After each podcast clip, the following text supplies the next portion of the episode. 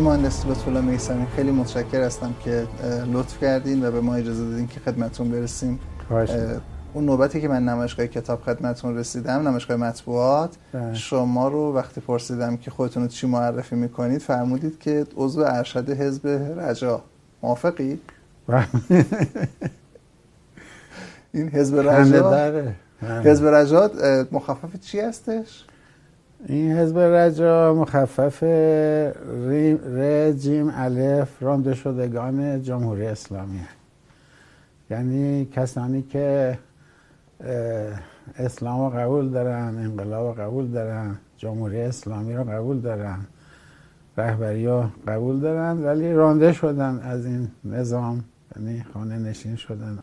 قبل از اینکه وارد این حوزه بشون برامون تبیین کنید که چطور شخص مبارزی مثل شما در شمار رانده شدگان جمهوری اسلامی یا حزب رجا قرار می‌گیره اجازه بدین یک سیر تاریخی داشته باشیم در زندگی شما. شما متولد کی هستید؟ من متولد اول آبان 1319 یا همون روز اول ما رمضانم بوده. اصفهانی هستی بله اصلا اصفهانی هستم. شما هشت ساله بودین که شاه در دانشگاه تهران ترور شد. و در خاطراتتون بله نوشته بودین که به عنوان یک بچه هشت ساله برای سلامتی شاه دعا می‌کردین با مدرسه چهارباغ اصفهان با مدرسه رفتیم دیگه با اولیای مدرسه بله رفتین کجا؟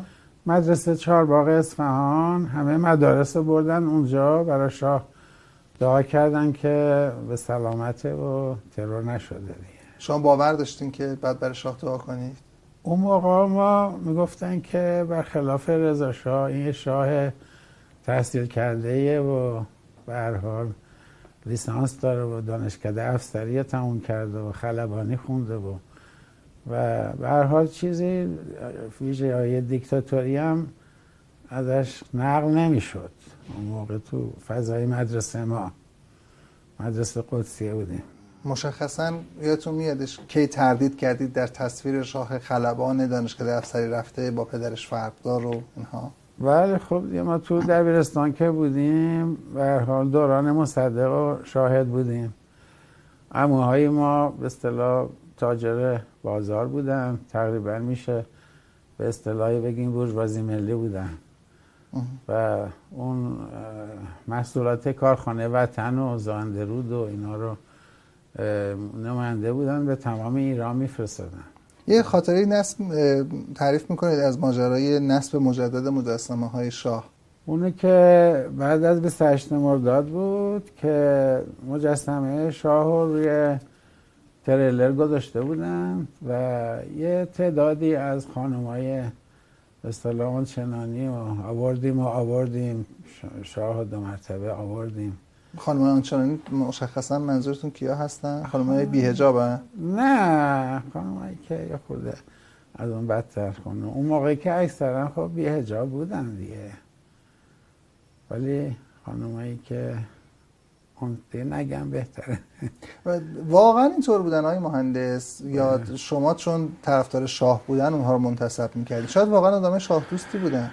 یعنی میشناختینش رو می‌دونستین خانمایی هستن که براز اخلاقی مشکل دارن؟ مردم میشناختن مردم بدن مردم توی این حرکت نقشی نداشتن.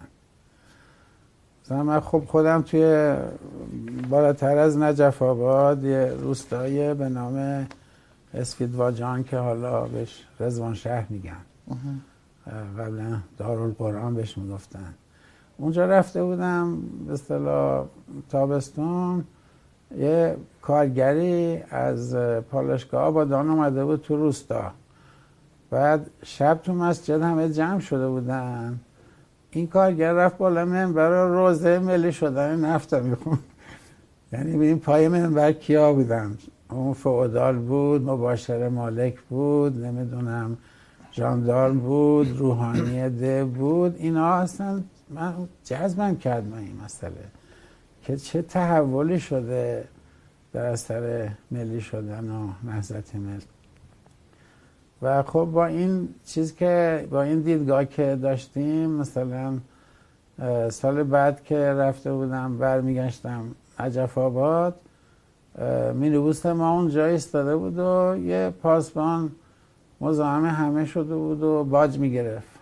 یکی می‌گفت با دور مصدقی افسر نمی‌تونست چیزی بگه. یه پاسبان شیره ای جلو مینوست گرفته. این چقدر تغییر کرده بود فضا.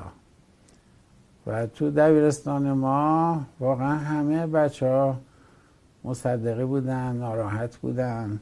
بله. احساس نمی کردید که به حال مصدقم اشتباهاتی داشته احیانا؟ نه اون موقع برای ما واقعا خیلی چیز بود. مثلا علاوه بر نفت ملی شیلات هم ملی شده بود.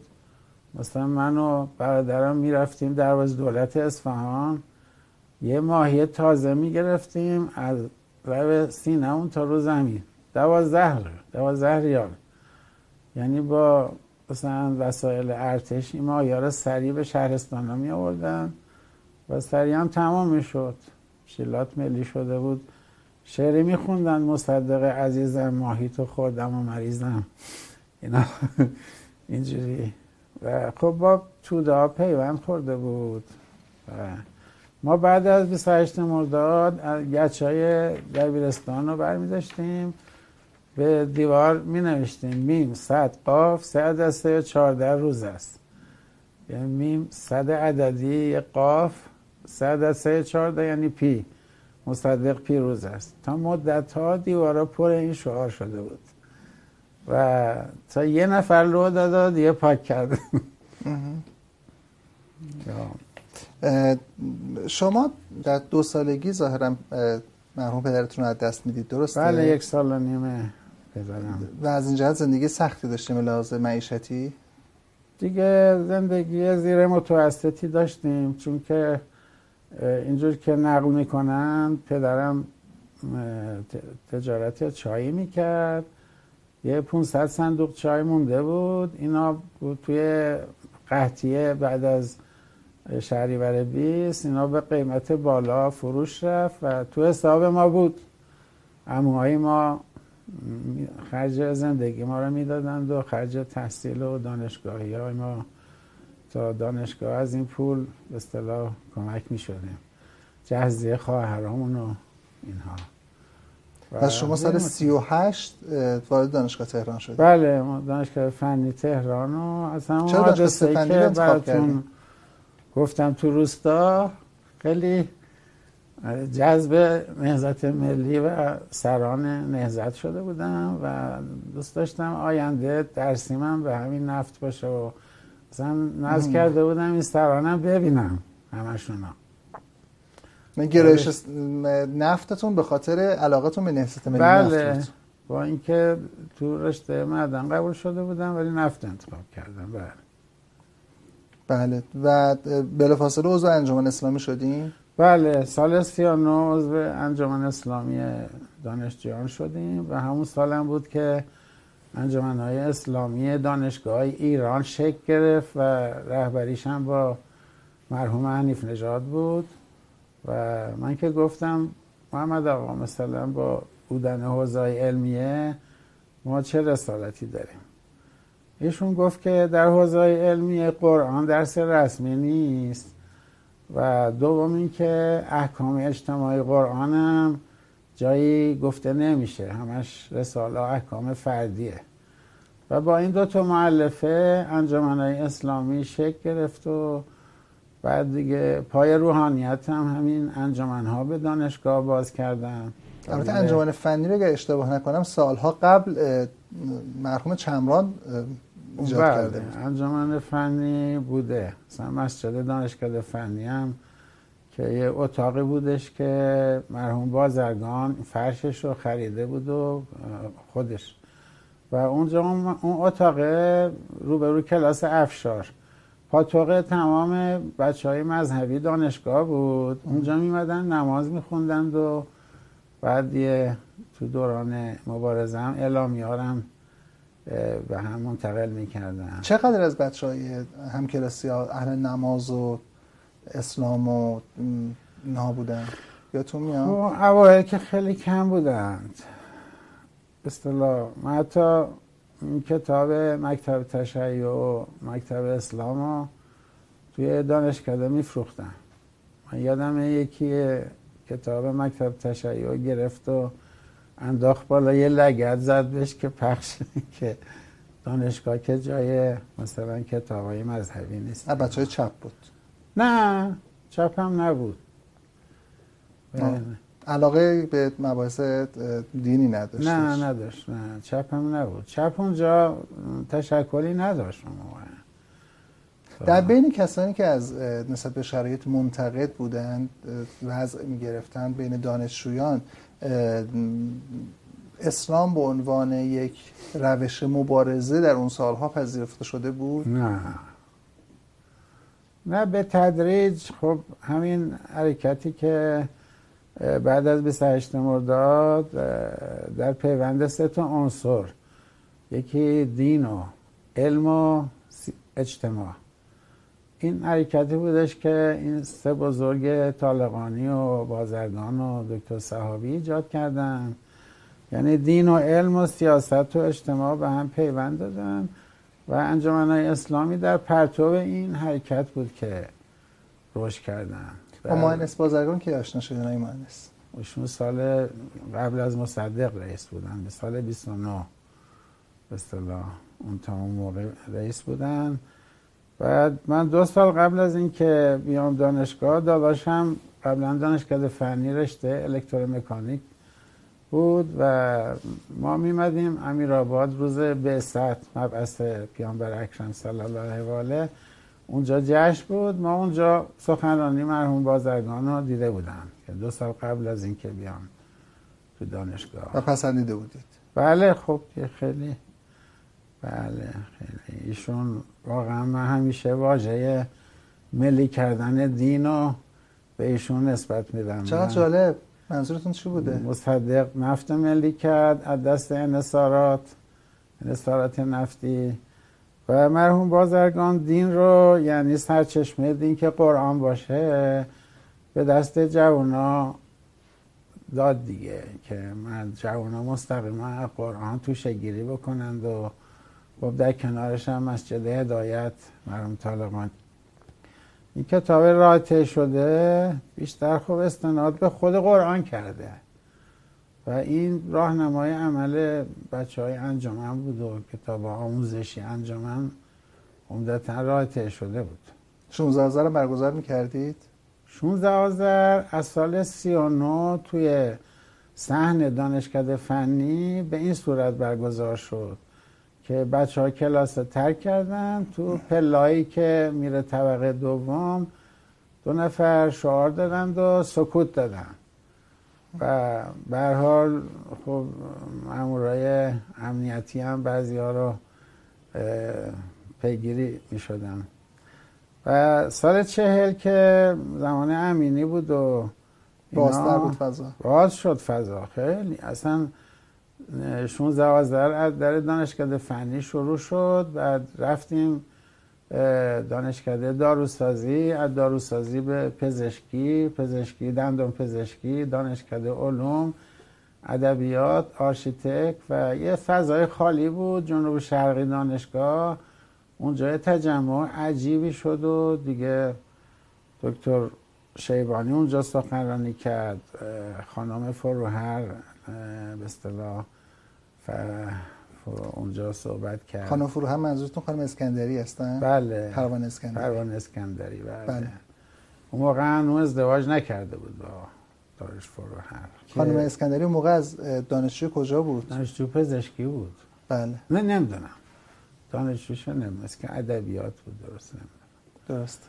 یه کسی پسر آقای حسیبی مهندس پرویزه حسیبی که دانشجو فنی بود سخنرانی کرد. خب جمعیت عجیبی بود اینا. آی مهندس دولت دکتر امینی یک دوره خاص هستش که فضا گشایش پیدا می‌کنه به هر دلیلی. و توسط مبارزین بلافاصله بخشی از مبارزین. این تلقی هستش که حکومت چون در موضع ضعف قرار گرفته داره نرمش از خودش نشون میده. ما نباید تو این دوره مسامحه بکنیم و از اون طرف که در حالی که فشار آمریکایی ها هم بوده فشار شاه بوده که آمریکایی رو متقاعد کنه که امینی رو بردارن از این طرف هم مبارزین استقبال نمی‌کنن از این فضای سیاسی. در واقع میرن به سمت بیش... تقابل هرچه بیشتر. من درست حدس می‌زنم که این فرصت دولت امینی از دست رفت؟ تو یه وجه درست میگیم ولی تو وجه دیگه مثلا اون موقع نهزت آزادی 26 اردیبهشت 40 تشکیل شده بود. و نهزت آزادی معتقد بودش که بالاخره امینی خودش یه قدرتیه و مثلا دیدگاهاش با شاه متفاوته و شاه همین رو انتصاب کرده. یعنی حتی از طریق مجلس شورای ملی نخست وزیر نشده. کاملا انتصابی بوده. ولی هرچی شاه یه چیزی می‌گفت امینی یه چیزی مقایر اون می‌گفت و نهزت آزادی همون سال چله یکی نام سرگشاده نوشت که به علا حضرت همایون محمد رضا شاه پهلوی عنوانش هم همین بود. که خلاصش این بود که شما اینو میگین نخست وزیر منتصب شما مقایر شما میگه. حالا وای اگر که یکی نخست وزیر ملی باشه و منتخب مردم چه خواهد شد اینا. که این خیلی کاملا بعدم که خب آقای پاک روان رئیس سازمان امنیت بود به شدت از این بیانیه ناراحت شده بودن. آقای نزیح و دیگران رو می‌خواستن که اینه کی نوشته کیا نوشتن چند نفر بودن تو نوشتن این شرکت کردن. نه نهزت آزادی گفتش که ما باید از این فرصت استفاده کنیم. ایشون داره شاه تضعیف می‌کنه. ولی بخشی از جبهه ملی بودن که می‌گفتن که این امینی عاقد قرارداد کنسرسیوم امینی پیچ و ما نباید بهش چیز کنیم. این اومده که نهزت ملی رو سرکوب کنه و اینها. در واقع اونا خوب, به نظر من اونا فرصت رو از دست دادن فرصت امینی ها مثلا خب فرض کنید دادستان امینی یکی بود به نام احمد صدراس جوادی زنده یاد. دقیقا. که خود عضو شورا مرکزی نهزت آزادی بود و در زمان ایشون شاه مثلا به امینی گفته بود امینی به علموتی وزیر دادگستری گفته بود. که دو نفر از یاران پوکربازش که مقاطع کار مجلس سنا بودن آقای دادستان بازداشت کرده و اینو آزاد کنن. و دادستان زیر بار نرفت. حتی رفتن خونهش مخفی شد که نبینندش. و گو یه راه داره یا من استعفا بدم یا اینا تو زندان باشم شاه رفت مسافرت و این دو نفرم افتادن زندان. و این واقعا خب فضای قضات بود که مثلا علموتی هنچین دادستانی داشت. برای کسانی که کمتر از اون دوره تاریخی مطلع هستند ساواک با تیمسار تیمور بختیار تأسیس میشه و یک روش سرکوب خیلی شدید داره. در دوره های بعدی هم که نصیری و مقدم هستند و یک دوره سرکوب داره. در حد فاصله بین اینها پاکروانی هستش که قائل به مذاکره هستش فرانسه خونده هستش قائل به گفتگو احترام مخالفین رو نگه میداره و همه اینجور ماجرا بله دوران پاکروان برخوردا خیلی شدید نبود. بله به قول شما دادستان آقای حاجی جوادی بودند که استقلال دادگستری رو حفظ می‌کردن. از اون طرف خود امینی هم به همچنین. اما این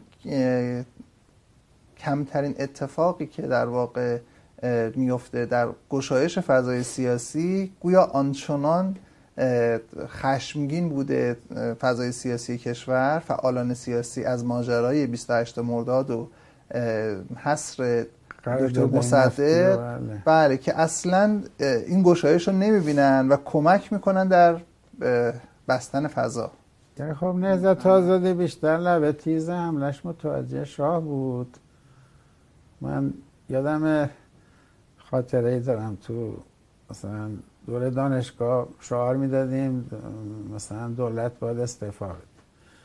بعد سوار اتوبوس شدم راننده اتوبوس میگفتش که یه آشنایی ما داشتیم بردیم بیمارستان شوروی. و این کرم داشت بدنش اما احشا داشت و گفت باید یه اون یه چیز اسکالیست عینکی چیه؟ اون اون اصله. تا اون عبه نره اینا رشد می‌کنن. قشنگ به ما میگفتش که مثلا تا شاه و شعار ندید فایده نداره نخست وزیر. تو مردم ها اینجوری بود که وقتی قیام ملی 15 خرداد شد خب مردم مثلا کیوسک میدون شاه و وارونه کردن روش نوشتن مرگ بر شاه. نمی‌دونم. از به خیلی شعارهای علیه شاه بود دیگه. از کی شما به این جنبندی رسیدین که شاه باید بره؟ از همون بعد سال 32 نه. نه ما نهزت آزادی حزب قانونی بود به قانون اساسی وفادار بود. اصلا خطاب به اعلی حضرت نامه می نوشت و معتقد به براندازی شاه هم نبود به براندازی نبودش.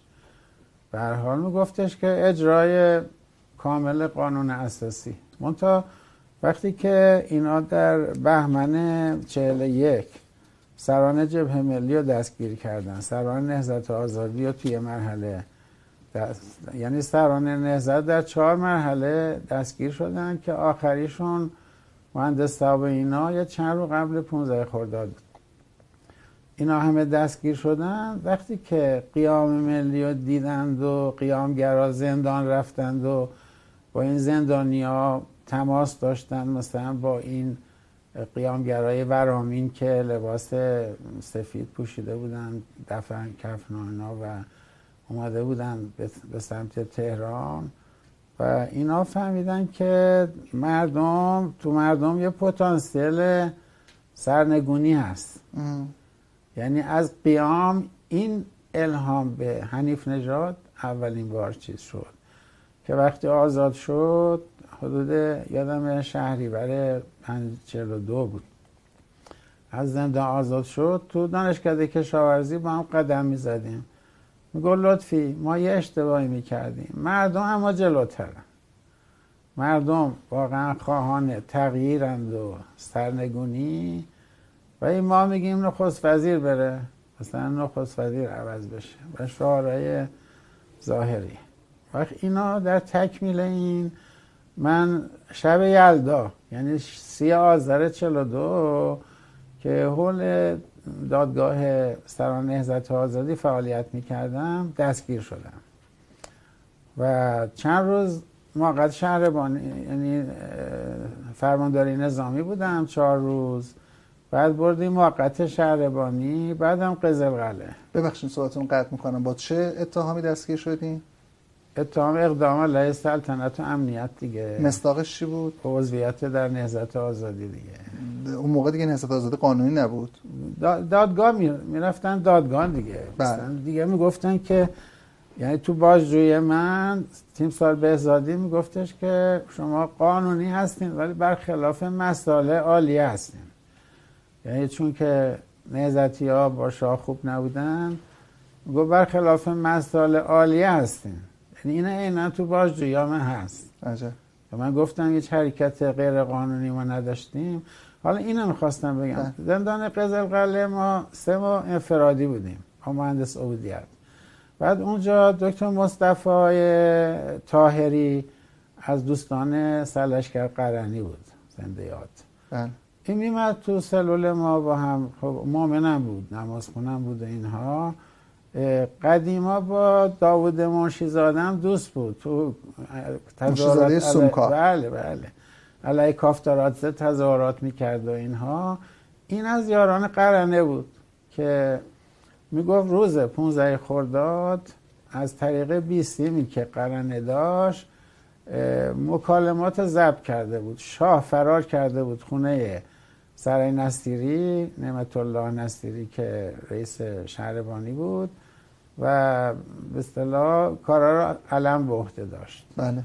و ایشون می‌گفت که اگر که مردم ظهر ظهر 15 خرداد نرفته بودن برای نماز و نهار خونشون و نیروهای مسلح با مثلا مسلسلای کالیپ 300 اینچ مستقر نشده بودن. کف خیابون.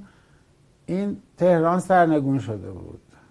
بعد سرنگون شد چی می‌شد؟ حالا نمی‌دونم. ببین تهران یعنی وقتی هم که تظاهرات دوازده خورداد از مسجد آجب الفتح میدون شاه میدون قیام شروع شد و اومدن خیابون ری و بعد سرچشمه و دانشگاه تهران و سخنرانی ها بود و بعد از سخنرانی ها رفتن کارگر جنوبی و دیگه از خیابون سپر در خونش ها عبور کردند و اصلا تهران کاملا دست مردم بود. یعنی اصلا هیچ اون تظاهرات هم خیلی منظم صفوف منظم. مردم چی می‌خواستن های مهندس؟ اینو تو خاطرات مهندس صحابی هست که برای من می‌گفت. می‌گفت ما یه جلسه داشتیم بین مراجع نماینده های خمینی و نماینده آقای شریعت مداری و جبهه ملی معظمی. بعد که یه اتحادی بین نیروهای ملی و مذهبی و مذهبی سنتی به وجود اومده بود که این اتحاد خیلی عمیقتر بود از قیام 15 خورداد و من تو تحلیلام گفتم اینا گفتم اگه این اتحاد ادامه پیدا می کرد و مثلا دستگیر آقای خمینی رو برای این انجام دادن که پنچر کنن این قیام این حرکت عجیبی که می‌رفت اصطلاح شعار قانون اساسی می‌داد و علیه استبداد می‌داد. اینا در واقع تبدیلش کردن به شورش کور. حالا روزنامه اطلاعات مقاله نمی شورش کور. ولی بعد که من از آمریکا رفتم هامبورگ و آقای بهشتی دیدم مسجد هامبورگ گفت به نظر من 15 خرداد شورش کور بود. و خب مثلا حمله به باشگاه شعون بیمخ مثلا کتابخونه پارک شهر رو برای تعمیر کتاباشو گذاشته بودن توی ورزشگاه. بعد مثلا این ورزشگاه رو آتیش زده بودن شاه می‌گفت کتابخونه آتیش زدن مثلا نمی‌دونستن کتاب. به هر حال یکی در واقع مردم می‌خواستن خشم خودشون از سرکوب اون بله. ایام خالی بکنن. و یه نیروهایی هم دخالت داشتن. مثلا یه مهندس فیروزیان بود از دانشجوی پلی‌تکنیک. می‌گفت من دیدم که چهار نفر از پیکان پیاده شدن یه گردی ریختن تو کیوسک کیوسک آتیش گرفت. و اگه ما گرد داشتیم که اون سالها بعد مبارزین انفجار اینا رو از فلسطین یاد گرفتن و اینا. اصلا دست مردم نبود این چیزا. یعنی شما فکر می‌کنین که خود حکومت هم حتی اون موقع میخواستش که بله، تخریب بشه. بله. خود همین معینیان که وزیر اطلاعات بود واقعا از نظر شاه دوستی آدم قابلی بود. خیلی مدیر بود واقعا. و ندوز پاک. از یه موینیان رفت رئیس دفتر مخصوص رو میفرمایید؟ که بعد رئیس دفتر شد بله. وزیر اطلاعات. بله. خیلی قشنگ اومد وزیر اطلاعات اون موقع به مفهوم اطلاعات جهانگردی. نه آره. بله وزارت نبود. اومد قشنگ نشون داد که مردم مغازه رو تخریب کردن خورده بورژوازی ناراحته کسبه ناراحتن یعنی چین تصوری از مردم دکتر ریاضی رو یادتون هستش؟ استاد دانشکده فنی که بعدا شد رئیس مجلس. مهندس ریاضی بود. مهندس ریاضی دکتر ریاضی بله. مشتبه داداشش بود. درسته درسته. که ظاهرا ما هم اختلاف هم داشتن به لحاظ بله. فکری. مشتبه خیلی آدم خوب خب حالا خاطراتی ازشون دارید؟ هر دو.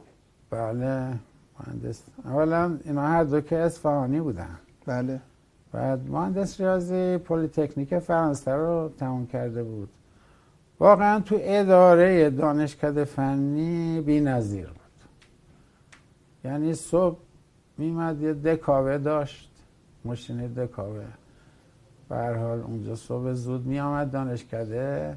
حتی تو ته کشیدن کف زمین هم نظارت می‌کرد از فراشا منظم بود. ما چهار سال واقعا آقای دباشی از یه پادگان منظم تر بود. وقتی که من دانشکده فنی تموم کردم رفتم ارتش اونجا گفتن که ارتش شما هیچ مسئولیتی ندارید نه لباس نه غذا نه فلان. فقط باید دستورات اجرا بشه. ارتش چرا نداره؟ و اصلا ما را راحت کردن همه مسئولیت ها در حالی که همه اینا به ما بود تو دانشکده. غذا لباس نمی‌دونم.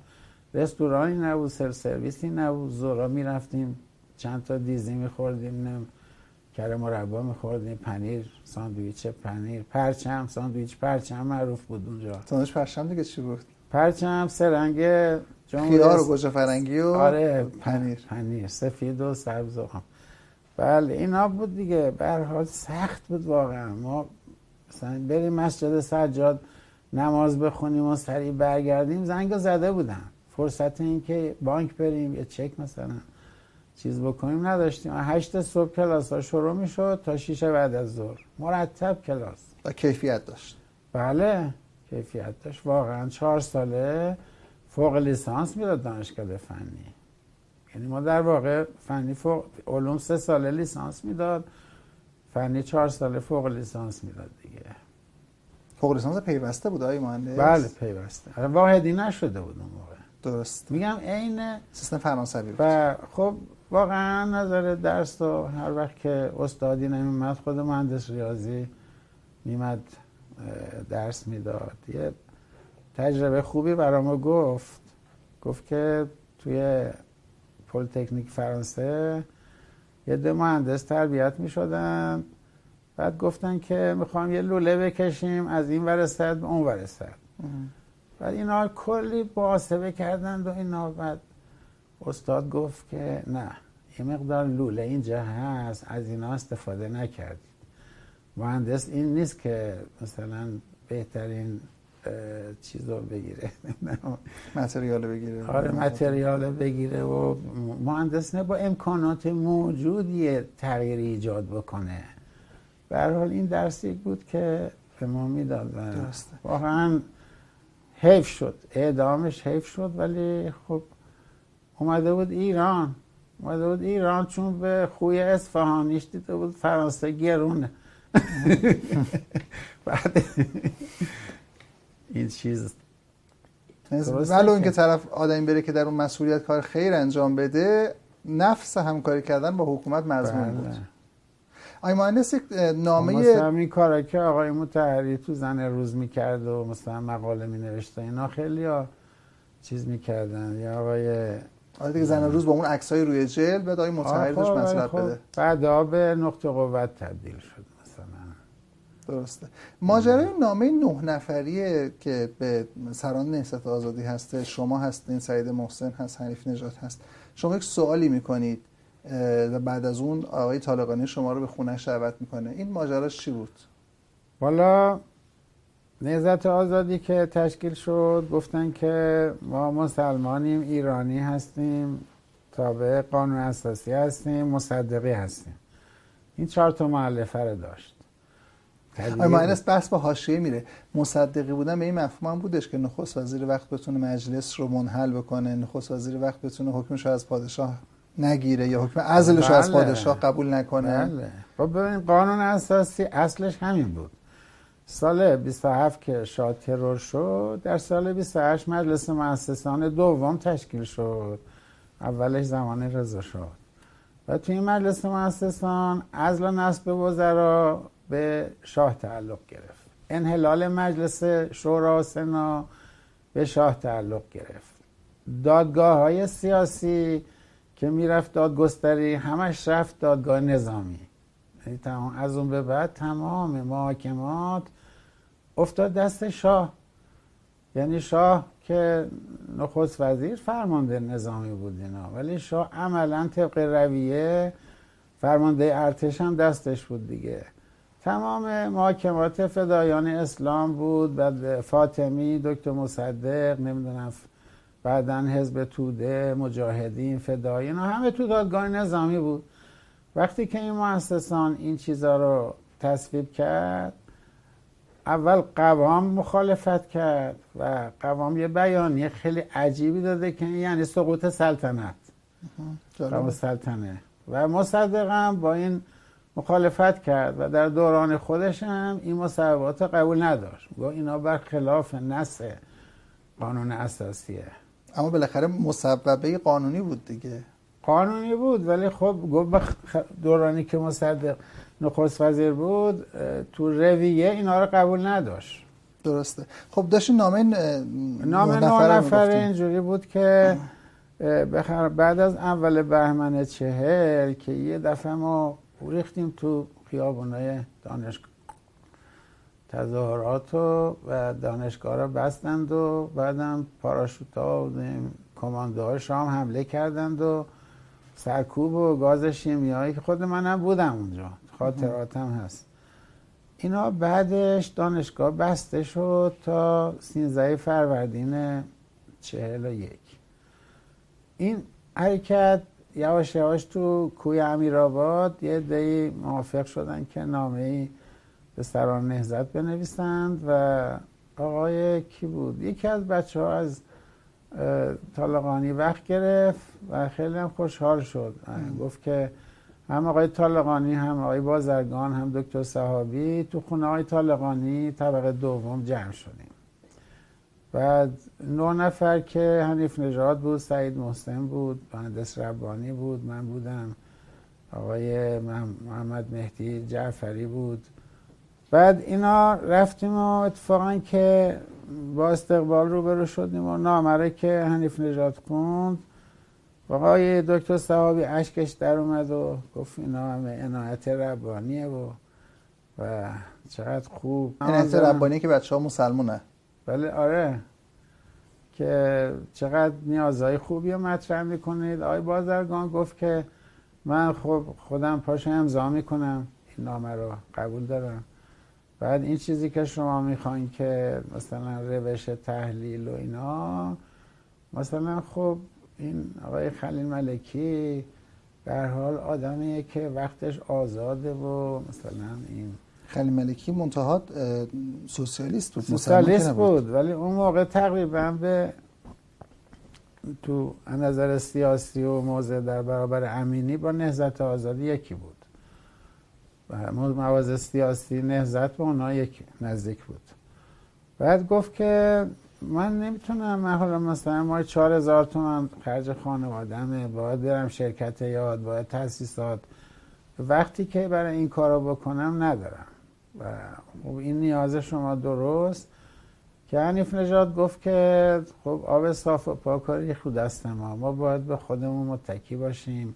تمام وقت کار کنیم. این قضیه تمام وقت از اونجا در اومد.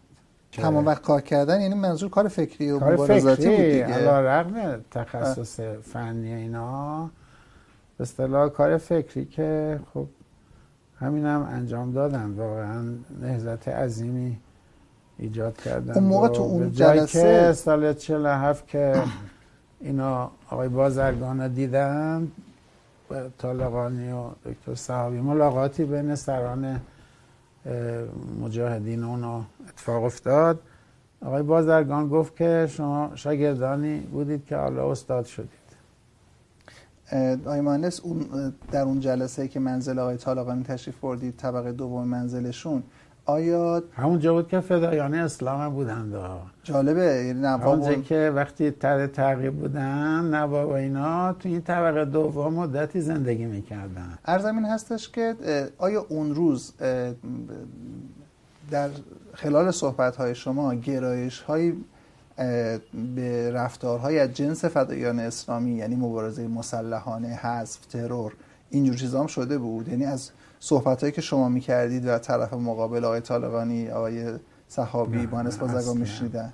خودتون تو دلتون بود که ممکنه کارتون به تفنگ دست گرفتن و نه اون موقع تا قبل از 15 خرداد به هیچ وجه. حتی ما یه بار رفتیم منزل آقای رحیم آقا عطایی که برادر زرین عطایی خانم مهندس صحابی. دوز هیئت اجرایی نهزت بودن. میگو یه عده بودن می‌گفتن مسلحانه ما چهار تا کل تهیه کردیم گذاشتیم تو بخاری اتاق گفتیم که بیا این کلت حالا چه جوری می‌خوایم مبارزه کنیم؟ ما بارز مسلحانه فقط کلت نیست. زمینه باید آماده باشه مردم باید آمادگی داشته باشن. اون موقع آیده باشه اصلا گرایش به مبارزه مسلحانه خیلی کم بود خیلی. یعنی حتی با وجود نواب و اون حرکت هایی که کرده بودش علاقه بله نبودش. نه. حرکت های عمیق همین حرکت های قانونی بود. خب قانونم کم چیزی نبود دیگه. بله. خیلی سران مشروطیت و علامه ناینه اینا حرکت های بزرگی انجام داده بود همینطوره روز حمله به فیزیه رو یادتون میاد این بله. من روز حمله به فیزیه تو مدرسه خان بودم. روبروی مدرسه فیزیه با تو حجره آقای علی حجتی کرمانی بودم اونجا اومدیم تو پاسیو و شیشه تماشا می‌کردیم. خیلی هم ناراحت بودم. واقعا چه اتفاقی افتاد؟ اینجور بودش که طلاب از پشت بام بندازن پایین کماندو پیاده کنن چتر باز باشه؟ اونه که من تو مدرسه نبودم ببینم. ولی خب تو اعلامیه طلا خمینی بودیم. ولی ما بیرون می‌دیدیم. کماندوها خب بودن همه چیزای ضد گاز اشکاور داشتن نمی‌دونم همه. من حتی اون موقع ما 150 تومن خرج زندگیم بود. بعد 50 تومنش دادم آقای حجتی. و دلم سوخ واقعا طلبه گفت شما چرا علاقه دارید به 50 تومن دادین بابت چی؟ کمک به طلاب. آره طلاب اینا حالا مثلا یعنی یه سوام خرج ماهانمون رو دادیم. اونجا یادمه به هر حال ما می‌رفتیم شب جمعه اکثرا قوم حجره آقای حجتی سیدادی خسروشاهی نور مفیدی اینا هم تو مدرسه خان بودن آقای نور مفیدی. درست. شما به عنوان چند تا دانشجو همراه آقای بستنگار تونستین امام آقای شریعت مداری رو ببینید همون بله. درسته؟ یه بار که رفتیم امام دیدیم بعد بچه ها خیلی نگران بودن که نکنه از نیروی روحانیت فعاداله استفاده کنن. بعد امام خیلی با صدای بلند و عصبانی هم شده بودن گفتن که نه امکان نداره. چرا عصبانی شده بودن؟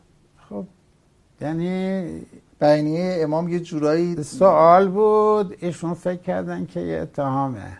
آها. بله ولی خب من تو خاطراتم نوشتم ایشون مثلا عصبانی شدن داد کشیدن گفتن اینو بردار. من نگران بودم. مثلا امام سیگار میکشیدن این انگشتاشون هم زرد شده بود بینه من میترسیدم موادا مثلا سبیلاشون بسوزه.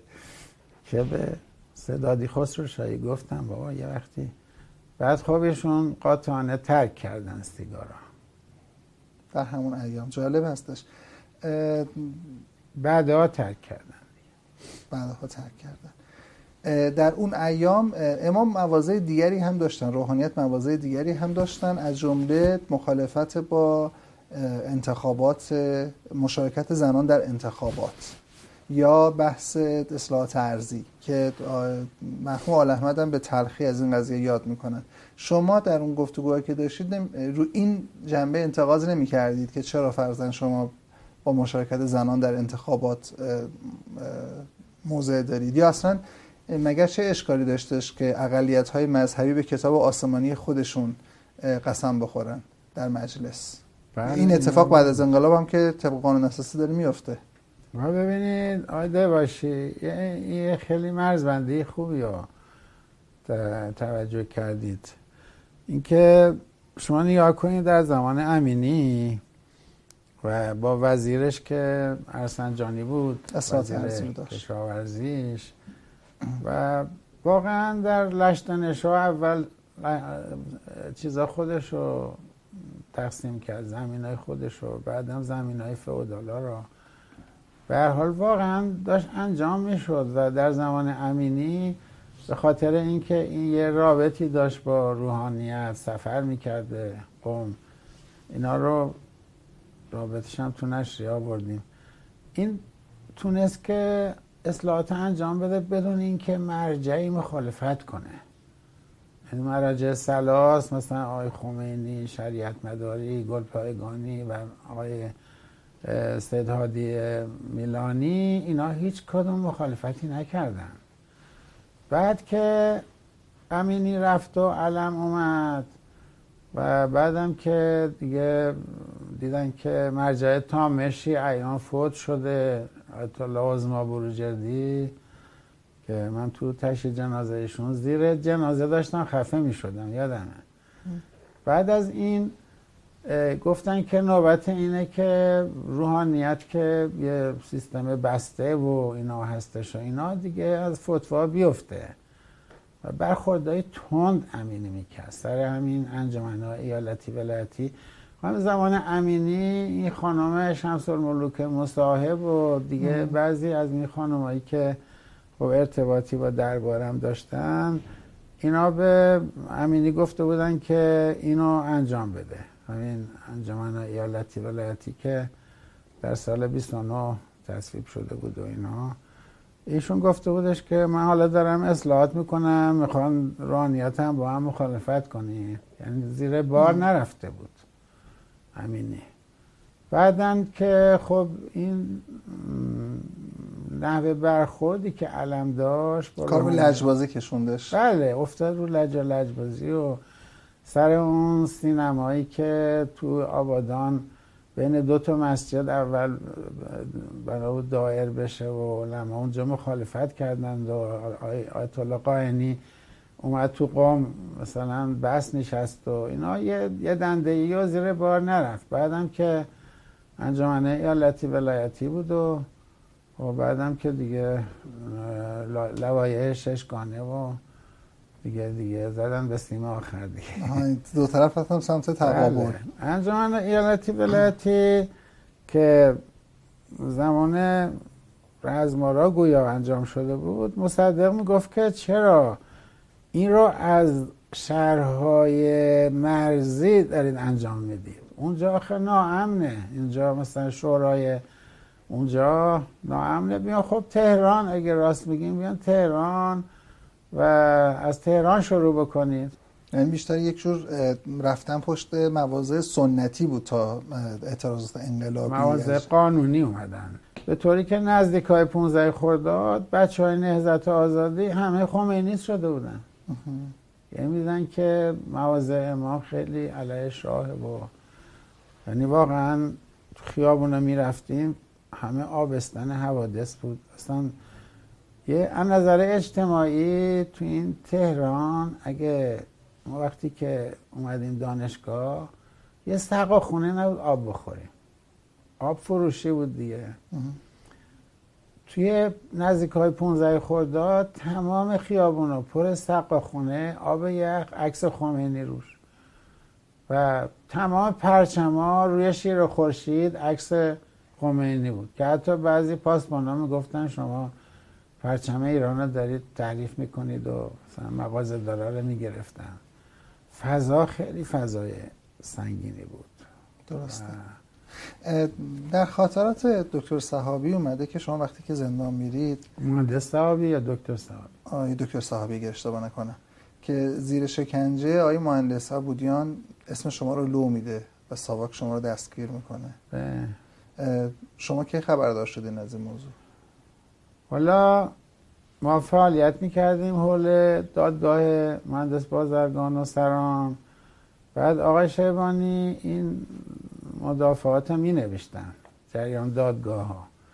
بعد ما ازشون می گرفتیم بیرون تایپ می کردیم و استنسیل و, و تکثیر می کردیم همزمان.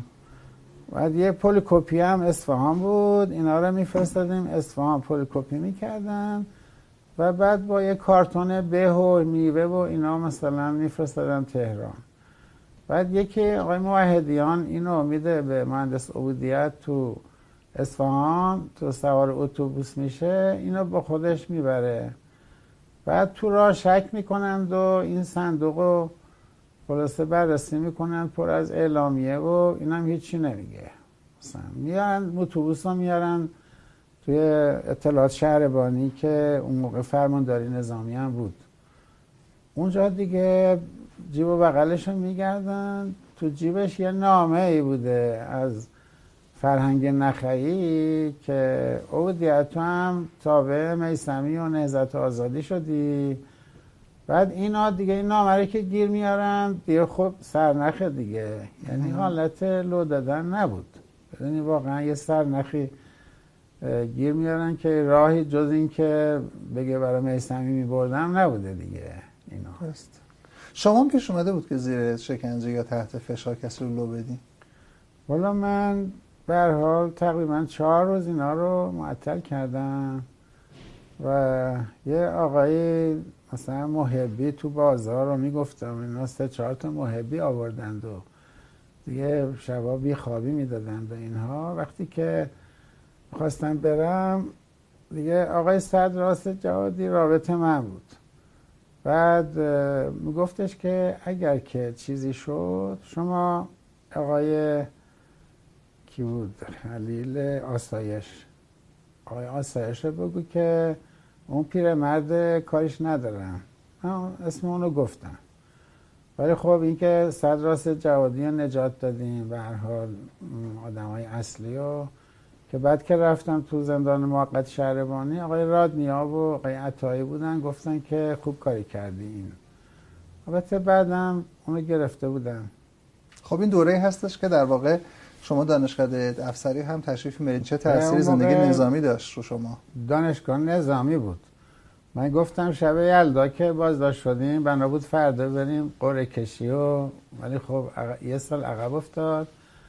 دیگه از زندان که آزاد شدیم رفتیم ارتش. اونجا دیگه چهار ماه که دوره دانشجویی بود پنج ماه به اصطلاح دوره تخصصی سرشته داری بود. نه ماه که افسر بودیم. افسری ما هم تو دانشکده افسری با شاه دیگه ستاره ما رو شاه داد دیگه. با افسرهای دانشکده افسری. بعد دیگه اونجا ما رو خواستن دادگاه و دیگه شما دادگاه شما رو خواست؟ دادگاه نظامی دیگه. بله. خاطر اون پروندهمون. اونجا دادسرای نظامی. بعد دیگه اونجا یه چیزی بود. یه حسین زاده بازجوی ساواک اومد گفت که چون که آقای ما عبودیت شکنجه کرده بودن منو همینطور پروندهمون به دادگاه قانونی رفته بود پزشکی قانونی و تو دادگاه مهندس بازرگانم مطرح شده بود. یه پرونده علیه بازجوها به وجود اومده بود. دیگه ما اون شکنجه ها رو تو دادگاه مطرح نکردیم. اونا ما رو تبرئه کردن. عجب. یعنی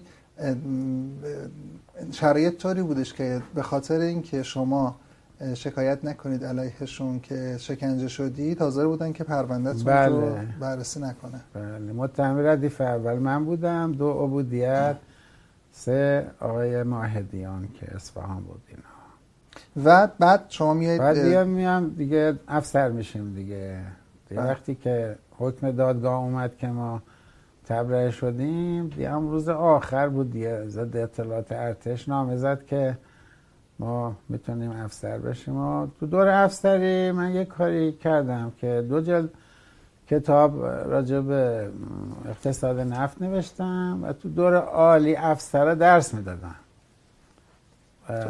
جالبه. که یکی از این شاگردای ما سرهنگ حالا اسمشو نمی‌خوام بگم چرا؟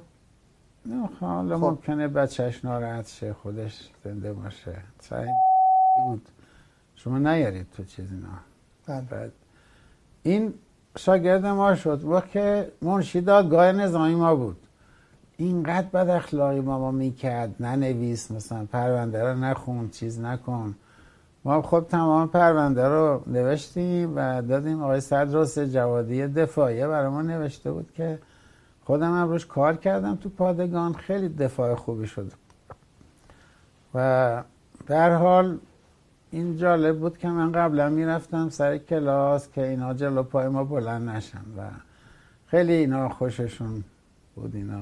تجربیات نوما افسریمون خیلی جالبه که تو خاطرات اومدن. بله.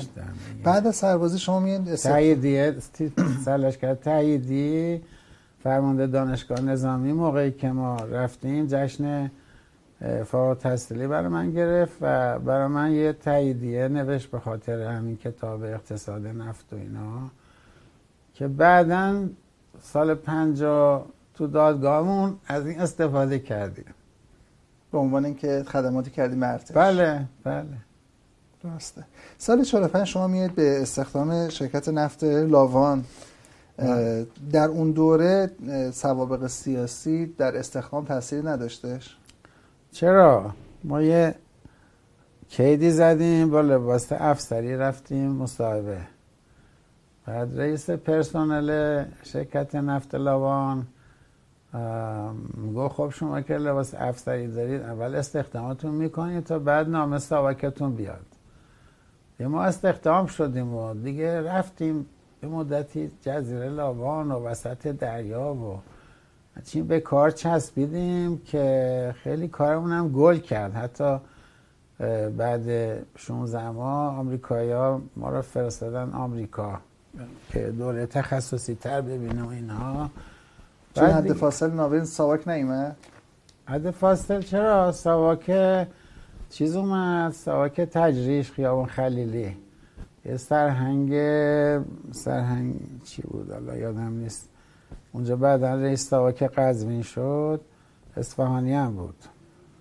یه توهین به ما کرد. آخه تو نخست وزیری تو با پیرن و عینک اومدی. اینجا گفتم خب شما درست یه کاغذ بدون آر میدین در خونه ما در خانه شما فلان.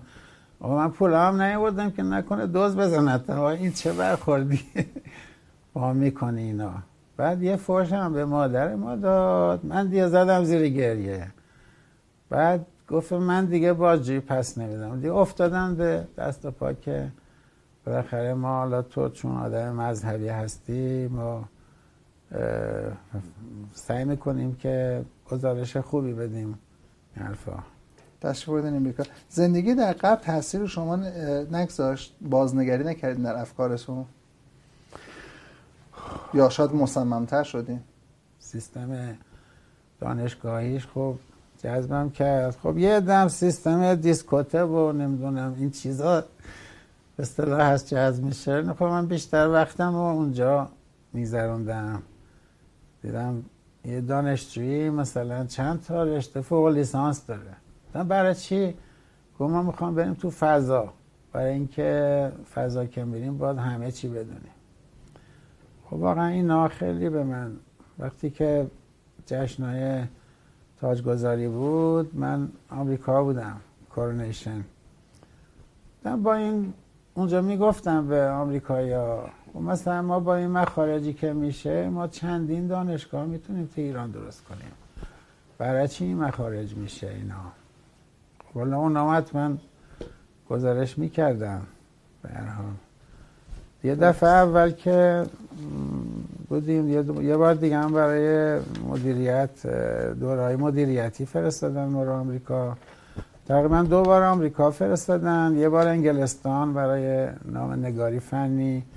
یه بار رفتیم قطر با شرکت نفت قطر بودیم اونجا که اصطلاح یه بار هم خفچه رفتیم. همه معمولیت های شرکت نفت بود اینا بعد دیگه تو تمام مراحل این شرکت ما از بد و چا زدن و تو دریا و یعنی روز اولی که ما رفتیم اونجا هواپیما پله نداشت. میپریدیم. گرد و خاک و یه وانت قرازه می‌رفتیم هلیپورت سوار هلیکوپتر می‌شدیم وسط دریا مرز ایران ابوظبی. دو هفته اونجا بودیم یه هفته تهران. بعد چه که به رسید و جزیره لوان شکل گرفت و دیگه اونجا ما تو همه بودیم شاه اومد اونجا رو افتتاح کرد که اون شبی که میمد افتتاح می‌کرد من با یه آمریکایی به نام ویل کاکس قلتون گرفته بودیم فرودگاه رو محکم می‌کردیم که هواپیما میاد مثلا گرد خاک نشه. اینجوری بود. حالا بعد که به نفت رسید یه سر کله پارتی دارا پیدا شد و اینا. یه سال پنجام که ما دستگیر شدیم دیگه شهری برای پنجاه. در این حد فاصل در سال 1348 سازمان مجاهدین خلق در واقع تأسیس میشه. بله. از 44 تأسیس میشه. 44 تأسیس میشه شما عضو میشین در سال من 48 48 عضو میشین. بله من درسته؟ بودم با بچه ها می‌دونستی این سازمان تأسیس شده؟ بله. از کی خبردار شدید از بعد 15 خرداد تقریبا که من که از زندان آزاد شدم حنیف نژاد فراهاباد پادگان فراهاباد اصفهان خدمت افسری می‌کرد. بعد من رفتم اونجا و دیدمش و لبه یه جوب نشستیم. دو سه ساعتی با هم صحبت کردیم. خب اونم به جنبندی مسلمانه رسیده بود. منم همینطور. چطور به این جنبندی رسیدین؟ خب بعد از قیام 15 خرداد بود که نیروی تغییر و نیروی سرنگون کننده تو قیام مشغول بود. یعنی میگو حالت مردم اینه. من می‌تونم شهادت بدم اولین کسی که به این نیرو پی برد حنیف نژاد بود و به جنبندی مبارزه علیه سلطنت رسید. و تو همه دادگاه هم می‌گفتن بچه ها خب هر حال ما رو همین که مردم این پتانسیل دارن مردم تظاهرات کرده بودن. تفنگ دستشون که نگرفته بودن. ببینین اساس سیاست مردمند. تو قرآن هم اساس سیاست مردمه دیگه. ناس دیگه. خطاب خدا به قرآن به خدا خطاب خدا به ناس دیگه. وقتی این مردم رو دیدن یعنی چی نیروی توشه اساس هر تغییری مردمن دیگه. خب این روشن فکر و مسئله اجتماعی دنبال مردم راه بیافته؟ نه ببینید یه اراده ای تو مردم دیدن. مجموع جامعه ایرانی اراده از خودش نشون داد که همین قیام 15 خرداد بود. البته مسله شده. مسله شدهش این بود. اگه اون پنچر نشده بود این قیام محتوای قیام واقعا ما خیلی جلو بودیم. این نام سازمان بعد قیام حالا میگم. بعد قیام یه خاطره دارم که آی میلانی اومده بود تهران. خیابون امیریه. آقای شریعت مدار شهر ری بودن و اینا. علما اومده بودن علمای مهاجر. ما با تراب حقشناس خیلی با آقای میلانی ارتباط داشتیم. همطور هم با آقای شریعت مدار. آقای میلانی معتقد بود که به اصطلاح باید انتخابات رو تحریم کنه. ما هم خیلی نقش داشتیم تو این قضیه چون که شهردار تهران آقای نفیسی بود. یه چیز کرده بود آزاد مردان انجمن آزاد آزاد زنان آزاد, آزاد مردان آزاد زنان و گفته بودش که هر کسی این لوایح رو قبول نداره نمی‌تونه نخست وزیر شه نمی‌تونه وکیل شه وزیر شه هیچ دیگه. یعنی یه بخش زیادی از مردم حذف شده بودن تو این قاعده. که آقای میلانی برای اولین بار با شریعت مداری انتخابات رو تحریم کردن. یعنی بعد مشروطیت ما تحریم انتخابات از جانب روحانیت نداریم آده باشی بله. این اولین باره. که من یادمه پاک روا میمد تو صفت در خونه ایشون میشست. و میگو آقای میلانی این کار نکنید. یا آقای میلانی به من میگفتش که ببین چقدر زلیل شده این تیم سار که میاد تو صفت در من و از من خواهش می‌کنه.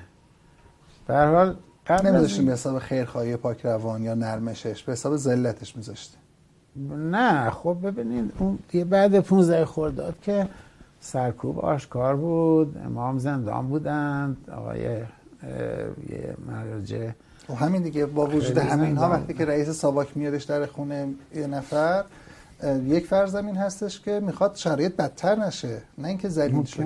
اونم. ولی خب قبل از اینکه اینا خیلی متوجه نیستم قبل از اینکه مبارزات مسلحانه شکل بگیره مبارزات قهرامیز شکل گرفت. یعنی تحریم انتخابات کاری به اصلا نداشت. تحریم مراجع خب انتخابات تحریم کردن. و این نقطه عطف توی تاریخ ایران کمتر مورخی بهش اشاره می‌کنه. اینم چون ما تو متن بودیم یه پامو خونه سد مرتضی جزائری بود یه پامو خونه آقای میلانی بود یه پا خونه آقای شریعت مداری بود. از طریق استعدادی خسروشاهی از شریعت مداری وقت می‌گرفتیم. آقای میلانی هم که می‌گفت سید مرتضی عقل منفصل منه. سازمان نامش از کجا شکل گرفت آقای سازمان نام نداشت. مجاهدین خلق؟ می‌گفتیم.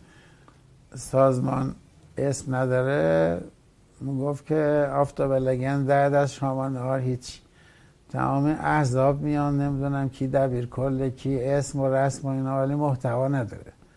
ما اول باید دنبال محتوا باشیم حرکت بکنیم. اسم خودش در میاد.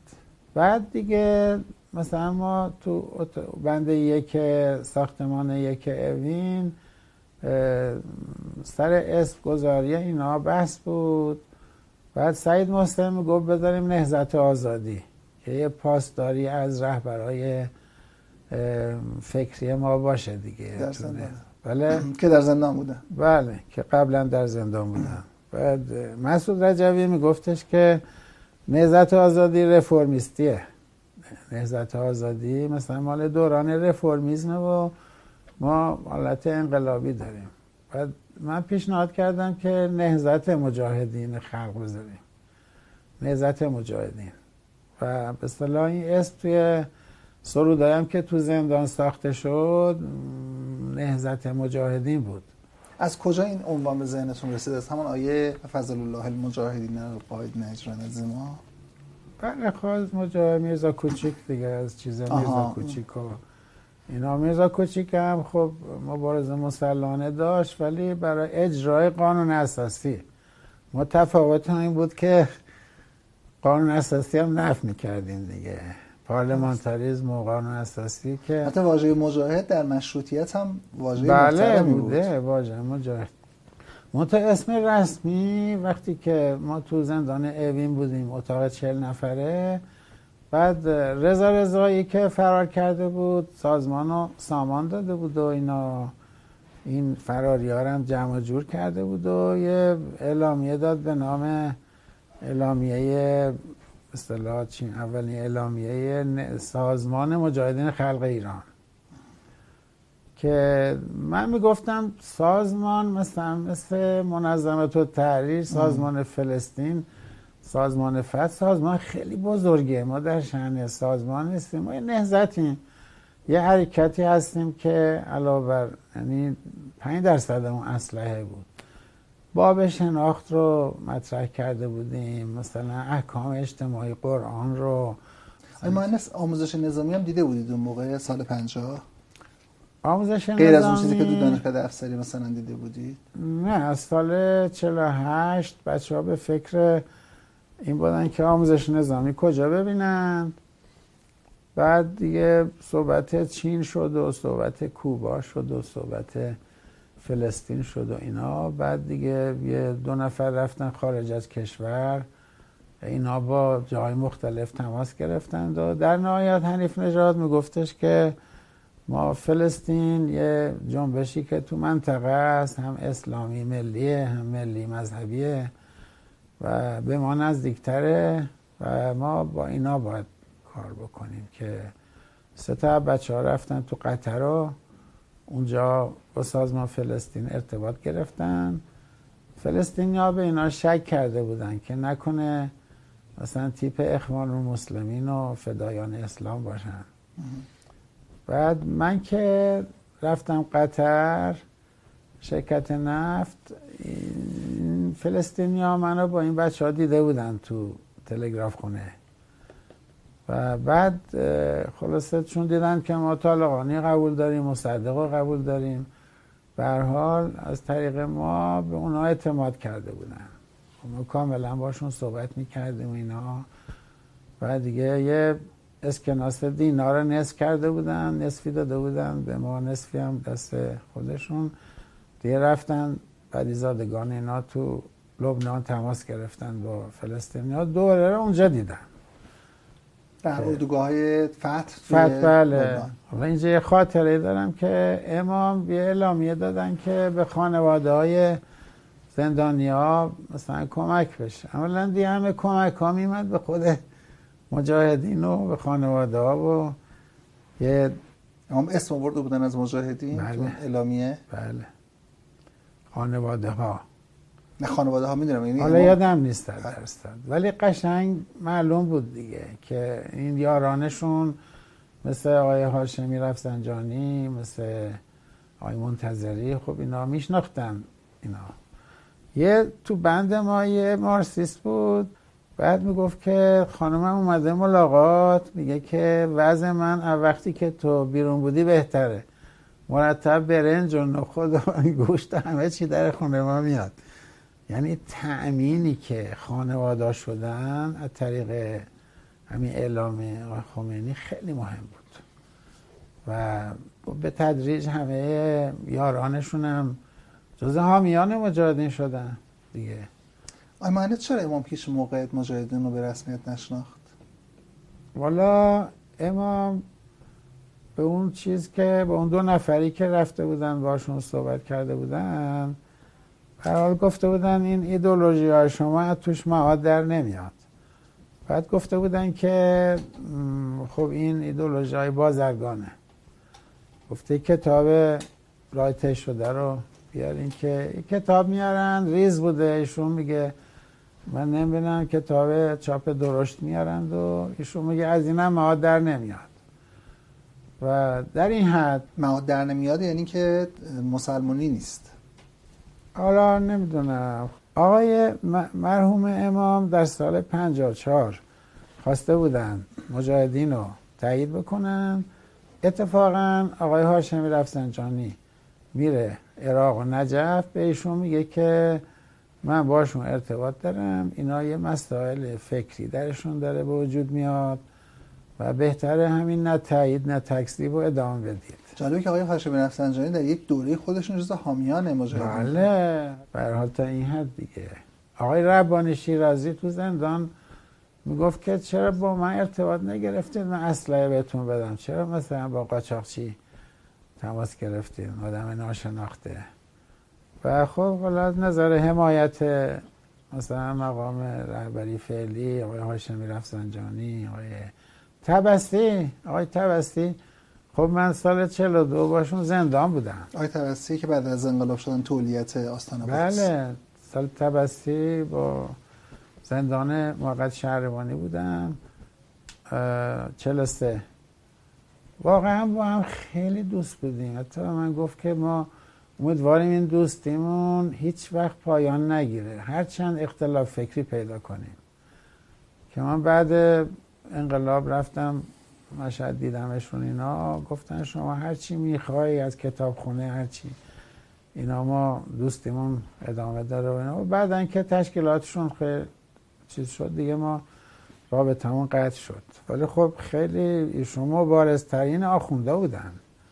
از نظر تعداد زندان دفعات زندان ساده زیستی واقعا خونشون می‌رفتیم. به همه لباس های مندرس و نمی‌دونم. اینا ایشون می‌گفت که من پول امام زمان به مجاهدین می‌دادم. وقتی که تغییر ایدولوژی دادن اصلا من بهتم زده بود. من وقتی که از زندان شیراز بعد دو سال آزاد شدم و می‌خواستم بپیوندم دو مرتبه به مبارزات مخفی وقتی داشتم مخفی می شدم آیه قرآن می خوندم گفتم که آرزوی من اینه که برم توی خونه جمعی که تمام هست و نیستم و در طبقه اخلاص بگذارم. این اصل آرمان ما بود. حتی نه زدیت با شاه و زدیت با امپریالیسم. این جامعه بی طبقه توحیدی واقعا الگوی جامعه بی طبقه توحیدی بود. جامعه توحیدی بدون اشرافیت بدون همه چیز واقعا. همه خب مثلا من مهندس عالی مقام شرکت نفت بودم به مدیر عامل گزارش می‌دادم. ماهی 18 هزار تومن حقوقم بود که یه پیکان اونجا 17 هزار تومن بود مثلا. اومده بودم مثلا اینجا برها با طبقه اخلاص همه چیز. توالت خراب می‌شد ما تا آرنجم توالت میگن درست کنیم.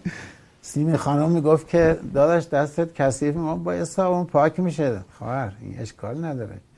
واقعا هیچ چیزی نبود. دعوا سر این بود که عملیات کنه کی زودتر شهید بشه. تو اون فضای خفقانی که نه بنیاد شهیدی بود نه کسی کمک می‌کرد نه افتخاری بود نه سواک میذاشه ختمی برای ما بگذارند. یه همچین جریان شهادت مثل آب خوردن.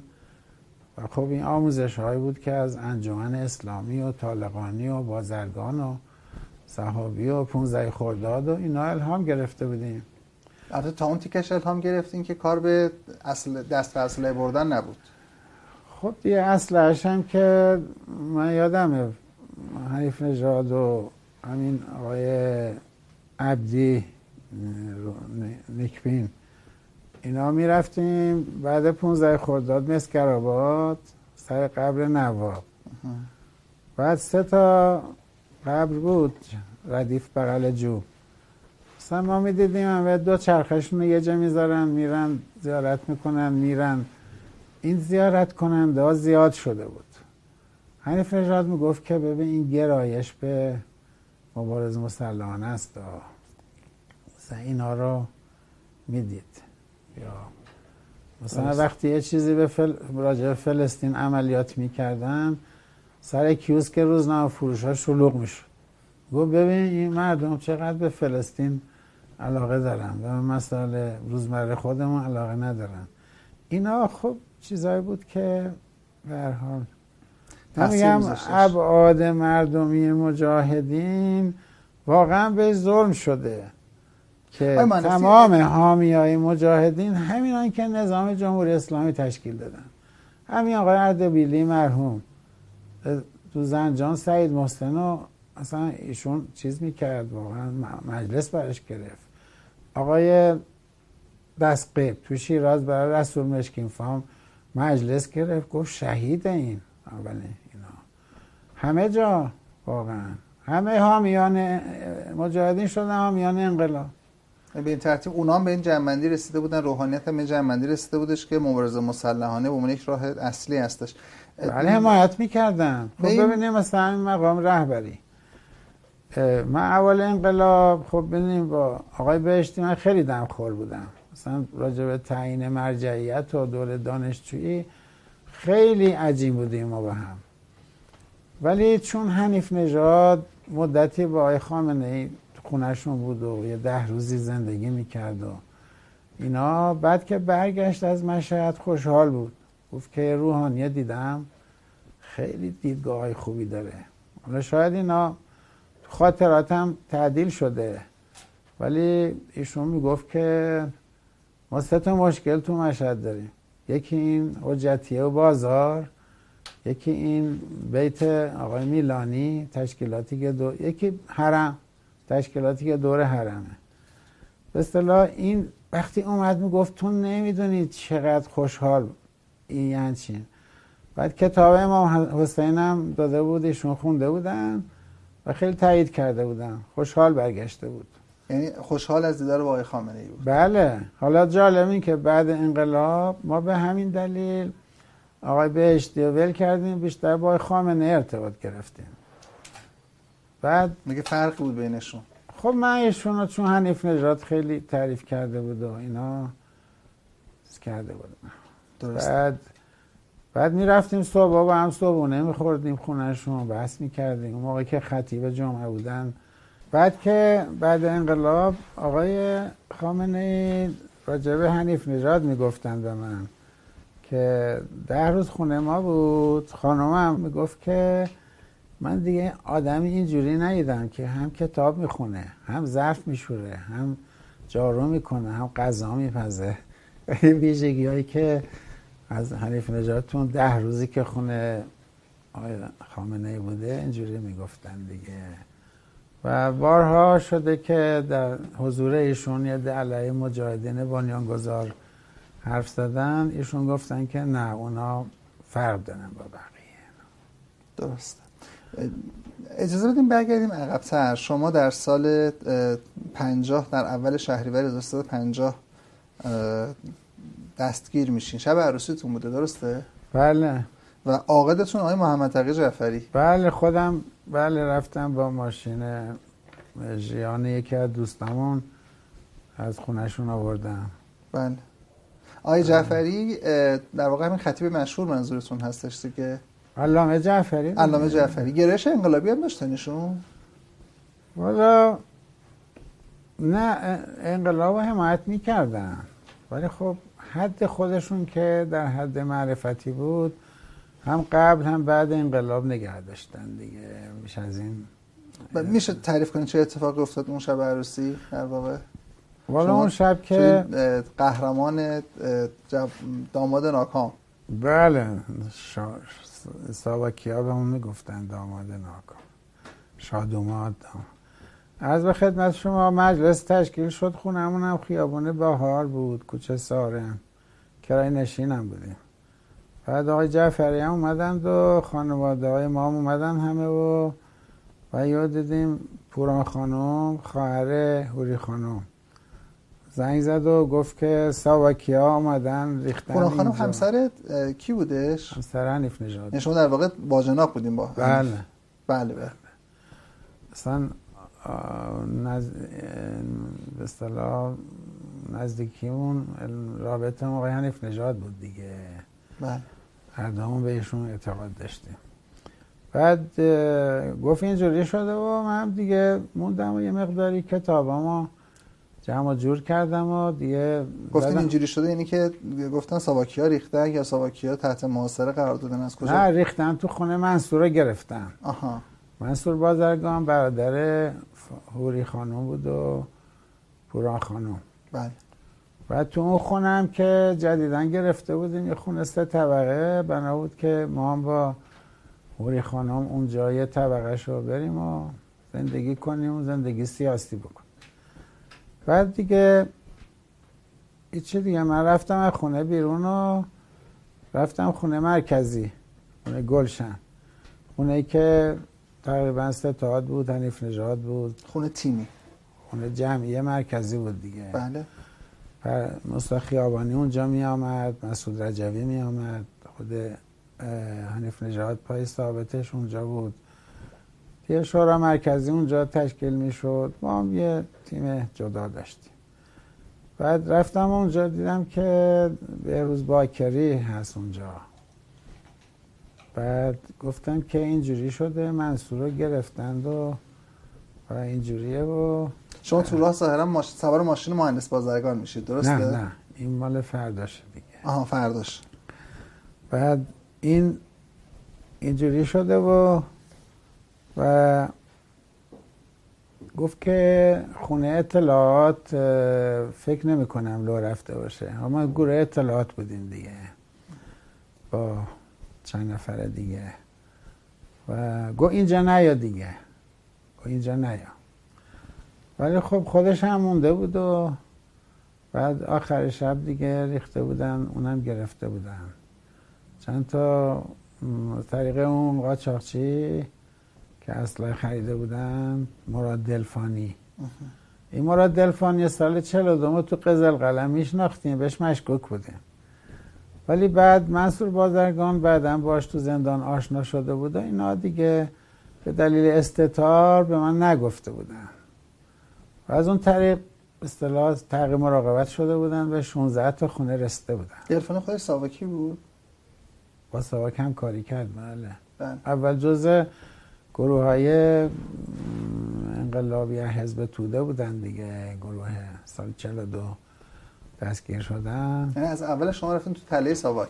خود ساواک بهتون اسلحه فروخت خودتون هم گرفتتون. دیگه زیادم نفروخت ولی خب از سفارشاتی که می‌دادند و اینا ناصر صادق رو تعقیب کردن به 16 تا خونه تیمی حالا خلاصه میگم خیلی مفصله. بعد دیگه ما رفتیم فرداش رفتیم خونه و دیگه تمام آلبوم ها همه رو جمع و جور کردیم. اینا رو هم گفتیم برن دیگه. عقد به هم خورد دیگه. عقد به هم خورد و بعد آلبوم ها و تمام عکس های دوست ها اینا رو همه رو دادیم. پسر داییم برد یه جایی و و دیگه اطراف خونم می‌دیدیم محاصره. صبح که رفتم دفتر شرکت نفت اول خیابونه حالا مثلا بلوار کریم خان. از هفته تی اول کریم خان سوار ماشین شدم. تا برم بدون ولی از دفتر. اتن آقای بازرگان ما رو سوار کرد. یا همجور اتفاقی. بعد گفتم که اینجوری شده دیگه. واقعا تونست صداش عوض شد و دستاش میلرزید و فرمونو اصلا نمی‌دونست. و حنیف نجات چی؟ گفتم اونو نمی‌دونم. یعنی ترس نگرانی. نه نگرانی. دقدقه داشت. ارتباط داشت با مجاهدین. خیلی امیدوار بود که اینا گل بکنن. حتی وقتی هواپیما روبایی شده بود به مهندس صحابی گفته بود که من بگین خونه ها بفروشم خرج شریکا بکنم. حمایت می شدیم ما. بله. اصلا از زندان پیام مبارز مسلحانه اومد سال 43 درست داستانش رو براتون میگم. بله. بعد شما همونجا ظاهرا گفته بودید که اگر به این فکر میفتین که اگر ساواکیا به شما رسیدن خودتون رو طبقه چهارم پرت کنین پایین خود بله تو شرکت نفکه بودم اینجوری بودم ولی سعی کردم همه تلفن ها اینا رو جاسازی کنم و مهندس کسی که آماده که داره که طبقه چهارم خودش رو پرت کنه پایین خودکشی کنه دیگه اصلا برایش رفته ازدواج بکنه؟ دیگه این حال هوای اون موقع بود فداکاری و جنبه کفی هایی که بود و مثلا حفظ سازمان و شما نگاه بکنید مثلا حالا برای حفظ نظام چی؟ اوجب واجبات است اون موقع حفظ سازمان اوجب واجبات بود سیانور میخوردیم نه موضع انفعال نه موضع حفظ بقیه. شهید بهشتی اون موقع در تعریف مجاهدین گفته بود با تقیه تقیه یعنی اون مجاهدی که زیر شکنجه لو نمیده ساز بقیه رو حفظ کنه. این فضای اون موقع اصلا اینجوری بود آقای باشی سخت فهمیدنش فضا برای حالا خیلی سخته. این فیلم سیانور با دانش امروز نسبت به گذشته داره قضاوت می‌کنه. درستن یا همین شما همونجا که میگیرنتون شود که من فرداش که میرم گفتم برم به پرز یعقوبی بگم. دیدم خونش چیزه. خواهرش اومده گفت نیستش. من شکم برنگه خودم با اینکه باکره من گفته تو خونه مرکزی نیا. من گفتم نمیشه باید بگیم پرویزم گرفتن باید خبر بدم. دیدم خب هستیرم مثلا علامت سلامتی هم هست و دیگه رفتم پله اول مهندس؟ یه هستیر خونه بود بالا باشه یا پایین باشه. نشون بده که مثلا خونه سالمه. بله. رفتیم یه طبقه چهارم. تا یه خانم ارمنی بود رو به رو خونه ما که یه وقتی شیر آبش باز شده بود و ما رفتیم فرشش رو درست کردیم و اینا. اینقدر قصهش شده بود که حالا ما رو دارن دستگیر می‌کنن من اومدم برم به طرف پشت بوم دیگه اومدم هر چند تا پله پله اومدم پایین دیگه. کلتا گذاشتن پشت گردن ما و دیگه ما رو بردن قزل قله و بعدم اوین و داستانهایی داره دیگه. درسته. شما تو قزل قله ظاهرا ذکر می‌کنید که آقای حد دادل هم بودن بله. ایشون به چه عنوان دستگیر شده بودن؟ این داداشش مجید با مجاهدین ارتباط داشت. مجید که تو جب ها شهید شد بله شهید حتی صدا سیما آره. بله. خدا رحمتش کنه. خیلی جوانه پاک بعد اینا یه نوکر داشتن. مجیدم بود خود غلام علی هم بود. چهار تا بودن تو خونه جوان. وقتی که این مجیده رو تعقیب کرده بودن فکر کردن اینا یه خونه تیمی هم همشون رو گرفتن. اشتباه گرفته بودن بله مجید حدادو اشتباه گرفته بودن ولی خب تو سن قزل قله شعر می‌خوند مصنوی می‌خوند بلند آوازش هم خوب بود. روحیات انقلابی هم داشت؟ بله گرایش که داشت موقع. آوازش هم خوب بود یعنی آوازش خوب بود بله. جالبه. می‌خوند و خب من دوستیم باش ادامه پیدا کرد تا بعدها هم ادامه پیدا کرد و اینا. فقط آخرش یه نامه نوشتم. بهشون زیاد خوششون نیومد. گفتم شما خب استاد خوبی هستید ولی سیاست مدار خوبی نیستید. شما اونجا در بازجویی مسعود رجوی رو می‌بینید. درسته؟ بله بله. و گفتین که در حالی بوده که اسم دوستاشو داشته لو می‌داده. بله البته من هم کت دامادیم هم رو صورتم بود که آستر نداشت. از آمریکا آورده بودی؟ بله میدیدمش. مثلا از زیر کت می‌دیدم. داشتم میزدندش اسمای کوچیک بچه هم می‌گفت. بعدا که گفتم بهش که اینا اینجوری بود گفت همه لو رفته بود اینا. گفتم که تو خبر نداشتی که لو رفته بود اینا. بعد یه کینه هم به ما گرفت دیگه. آه که چرا بهش گفتین که بچه لو بله. دادی یا مثلا خب یه لیست ارقام بود دستش بود مثلا نوشته بود لطفی ده هزار تا. و اینا سواک گفته بودن که این لطفی کیه؟ ده هزار تومن. چی گفته؟ لطفی از عروسی کنه ما ده هزار تومن بهش دادیم. خب سواک که خر نبودن من حقوق زیادی می‌گرفتم دیگه. به هر حال ما رو زدن که چقدر پول دادی؟ به هر حال. درست دیگه بهش گفتم اگه تو این اینو نمی‌گفتی خب باید مقاومت می‌کردی. چرا؟ مثلا اینا یه خود کدورتی بود. دیگه بعدا هم ادامه پیدا کرد. درسته. حنیف نژادم که با جناب شما بودش ظاهرا صحبت این می‌کنه که 25 هزار تومن شما بله ما دیگه خب من خیلی پول داده بودم. بیش از حتی یه قلم 120 هزار تومن پول داده بودم. برای فلسطین فرستاده بودن اینا. برای فلسطین برای فلسطینی ها و شرکای فلسطینی. نه برای آموزش بچه ها رفت آمدشون اون گروهی که رفته بودن اونجا. که می‌رفتن خب هواپیما خرج داشت نمی‌دونم خوراکشون اونجا خرج داشت.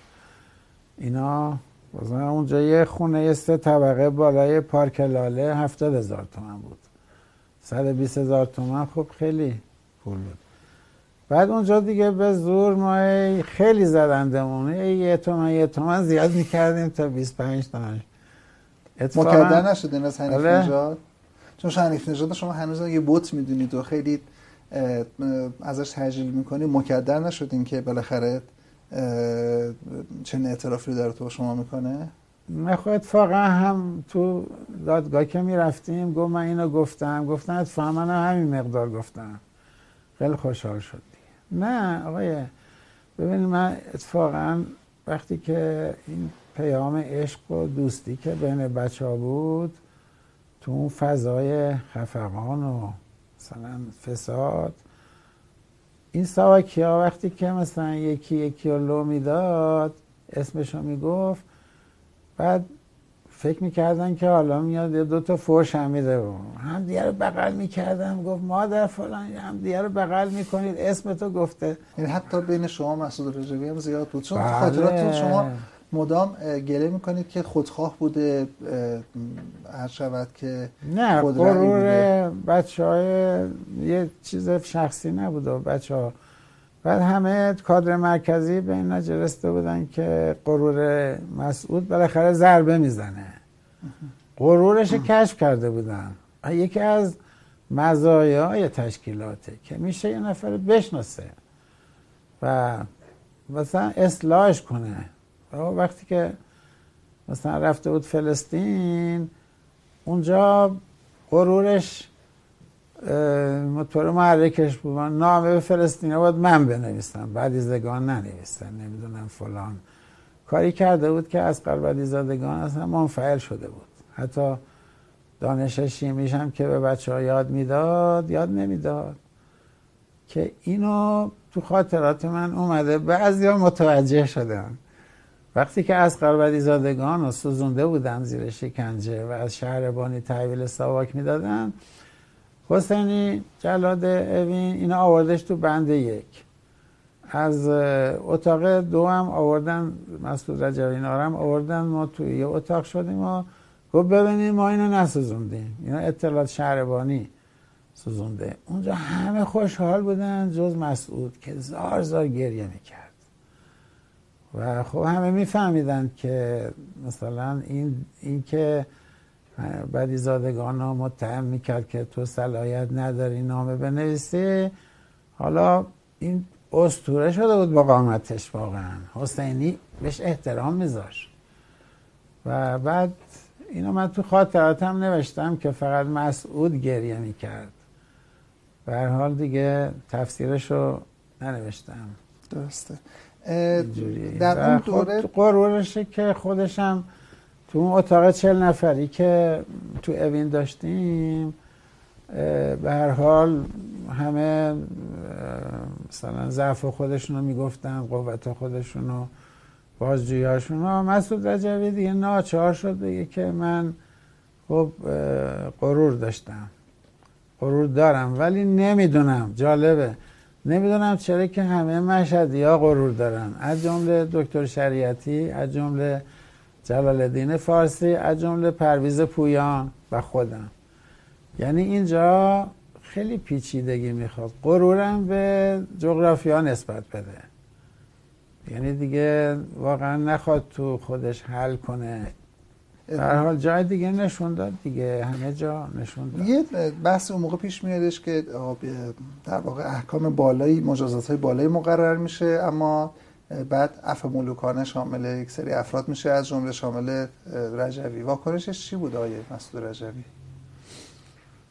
خب اون موقعی که اصطلاح ما خطمون یه وقتی این بودش که بچه ها کمتر اعدام بشن. علتش این بود که ما توی چهار ساعتی با حنیف نژاد و مشکین فام و فتول خامنه توی سلول بودیم. بعد حنیف نژاد گفت که حالا که مثلا آقای شریعت مدار و میلانی اینا به شاه نامه نوشتن که ما اعدام نشیم یه حرکتی تو روحانیت به وجود اومده و این حرکت ما باعث شده که روحانیت هم حرکت کنه و تو کل ایران یه حرکتی ولا جزئی. و این خیلی مبارکه و ما باید زنده بمونیم. و خب یه کارای شد مثلا یه نامه ای لو رفت که مثلا من مسئول امنیتی بودم تو زندان. هر که خطا می‌کرد مثلا توبیخش می‌کردیم. یه نامه ای رد شد که میار امنیتی توش رعایت نشده بود دست ساواک افتاد. که نوشته بود که به صغیر و رحم... کبیر ساواکی ها نباید رحم کرد و اینا دیگه احکام بردن بالا. یعنی خط کی نامه نوشته بود؟ بله. نامه رو کی نوشته تهیه کرده بود؟ این نامه از طریق مسعود رد شده بود. اون که اصطلاح چیز شده بود. کی تهیهش کرده نه بود این نامه رو بعدی زادگان تهیه کرده بود.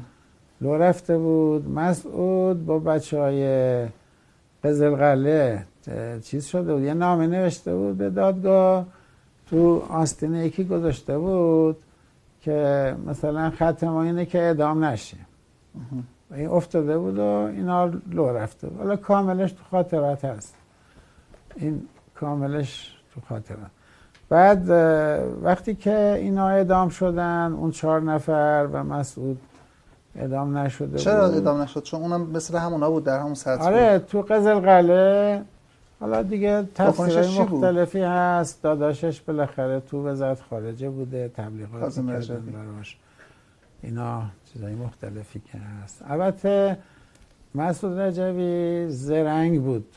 تو بازجویی مثلا جوری بازجویی پس می‌داد که اگه روشه بگه فلانجا گفتم.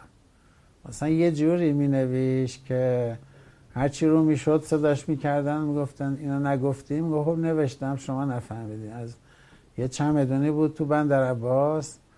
بعد اسم از اون برده طوری برده بود که سواک متوجه نشده بود. اینه که مثلا نوشتن در تمام مراحل بازجویی همکاری داشته. چطور میشه که یک جریان و جنبشی که در بعد پیدایش خودش خیلی اهمیت می‌داده بر اسلام بر قرآن بر نحش الولاقه بر ارتباط با متدینین با مهندس صحابی مهندس بازرگان آقای طالقانی مراجع به یک باره در سال 54 میره به سمت اینکه 90 درصد کادرش مارکسیست بشن. ایدئولوژی اسلامی رو کلا بذاره کنار. این ضربه 54 رو شما چجور تحلیل می‌کنید؟ اصلا چ... اصلا چجور خبردار شدین از این ماجرا؟ من 16 ماه انفرادی بودم. از قضایه که هیچ با خبر نشدم. تا حدودا آخرای زمستون که رفتم قرنطینه قصر اونجا فهمیدم که مثلا سمدیه رو ترور نافرجام بوده. بعد مجید رو شهادت کردم. برای این داستان بیانیه تغییر بیانیه و اینها رو چیز دیدم که دو حالت دو حالت دارم به وجود اومد تا شنیدم. یکی این که خیلی ناراحت شدم یک خیلی خوشحال شدم. ناراحت شدم که چرا ما به برادر کشی رسیدیم. خوشحال شدم که مارسیز بیش از سی سال تو ایران ضربه خورد. یعنی با این کارش که اصطلاح کشتن مجید و اینا که اینا جز نقدای خودم به حساب میارم که چرا بعد من چرا خوشحال شدم مثلا از این بابت. اونا رقیب بودن دیگه باید اصلاح می‌شدن. از به خدمت شما به نظرتون کشته شدن مجید شریف واقفی باعث شدش که بدنام بشن خب همیشه بله. مثلا تو جامعه دیگه مثلا شما نگاه بکنید تمام تغییر اسما موندگار نشد جز دانشگاه شریف. از ضدیت با کمونیسم و مثلا خب خیابونا. حتی دانشگاه تهران دانشگاه طالقانی بود موندگار نشد. اسم گذاری ها فقط این یکی موندگار شد. سوال این هستش که در اون دوره هر اتفاقی که می افتاد هر درگذشت مشکوکی می‌شد به عهده ساواک میافتاد. درگذشت آقای تختی در عهده ساواک افتاد. سماد بهرنگی ساواک شریعتی ساواک جلال احمد ساواک. چطور شدش که در واقع ترور شریف واقفی رو گردن ساواک نیفتاد این جامعه نپذیرفتش که ساواک انجام داده؟ خود افراخته و خاموشی اومدن تو مصاحبه گفتن دیگه. خب بالاخره مصاحبه کسی که تحت فشار هستش که خیلی سند واقع نمیشه دیگه سازمانم به عهده گرفت. سازمانی که تغییر ایدولوژی داده بود در مهر 57 عضو تقصیر به پیشگاه نمی‌دونم شریف و اینا رو ما اشتباه کردیم نمی‌دونم. و بعدا تو را به حق شناس که عید پارسال بود پیارسال یه نامه داده بودم عذر تقصیر به پیشگاه شریف و سمدیه به عهده گرفتن که این کار اشتباه بود. و بعدا باعث انزوای شهرام شد تو سازمان و شهرام منزوی شد. دیگه به سه تا گروه تبدیل شدن نبرد و نمی‌دونم سهند و چیزا که تو این سیرش تو این کتاب حسین روحانی هست دیگه. سازمان اسناد اسلامی چاپ کرده. بله. بله اینا کامل هست. شما از تو را شناسم تلفنی پرسیدم که این کتاب تا چه حد موثقه؟ گو موثقه. با اینکه تو زندان نوشته و حتی ادامش هم کرده آقای لاجوردی ولی گفت اون سیری که نوشته خوب درسته. درسته. خب برگردیم اون سوال پیشین من در رابطه با اینکه سازمانی که با پیش زمینه کاملا مذهبی و در دل بله. نهضت آزادی شکل گرفته چطور مارکسیست میشه؟ من یه چیزی چون گفتین خلاصه بگو یه مقایسه می‌کنم. شما شاید امسال اول سال بود که یه گفتگویی تو بی بی سی بین دکتر سروش و مهندس عبدالعلی بازرگان بله. که تقریبا تمام اصلاح طلبا نقد کردن اینو. که اینکه قرآن کلام محمد یا کلام خدا. خب این ببینید این سال 52 53 سوال بچه ها بود. و واقعا من خودم در سال 53 که این صحبت ها بود با بهرام آرام. نمی‌دونستم که این بهرام سید بهش می‌گفتیم. گفتم سید ما یه پیشرفتی کردیم و بی نظیره و اونی که نارسایی ها و کشش ناپذیری های دین جاری و دین سنتی دین تاریخی دین تقلیدی رو کش کردیم. و ولی ایجابی نداریم. ما اگه بخوایم آلترناتیوش رو به وجود بیاریم یه نهزت وسیع سراسری می‌خواد. و ما بهتره که سازمان رو تا همینجا منحل کنیم و این وظیفه رو بذاریم به عهده کل صاحب نظران. بگیم ما تا اینجا رسوندیم اینجا به بعد دیگه کار ما نیست. ولی گفت که ما سعی می‌کنیم که صلاحیت پیدا بکنیم و ادامه پیدا بکنیم و اینها. ولی خب بنیان گذارا که شهید شده بودن دیگه اونا نه تا بنیان گذار شهید شده بودن پنج تا و چهار تا نه تا. خب اصلا این ضربه بزرگی به سازمان خورد.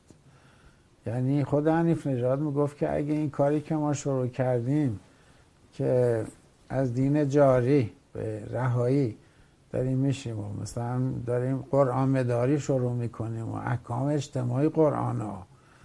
اینا اگه ادامه پیدا نکنه ارتجاع ما رو خواهد بلعید. این عین جملش اصلا نگران التقاط نبودین اینکه شما هیچ کدومتون تحصیل کرده های به شکل سنتی دین در واقع نبودید اما داشتید که مدام بر حسب نیاز روز اجتهاد می‌کردید. بالاخره ما شاگرد مرحوم طالقانه بودیم با روحانیت بودیم. اینجور نیست آقای متحری تر به عنیف نژاد من می‌تونم بگم ثمره زمان خودش بود. چیزی از آقای متحری شاگرد اون بود طالقانی بود نم سید مرتضی جزار هرچی بود و نبود اون واقعا میزان خونده بود. می‌دونی درس حوزه. با استدادی خسرو شاهی دائم در ارتباط بود. یه قوم خیشی هم داشتن دیگه. یعنی این که من خودم شاهده سال 42 حنیف خونه ما بود آب منگول. گفتن حنیف ما اگه بخوایم قرآنی کار کنیم باید ببینیم که کی منافقه کی مؤمنه کی کافره. یعنی اینا تقسیم بندی. گفت خوبه بریم قوم. رفتیم قوم پیش آقای بهشتی.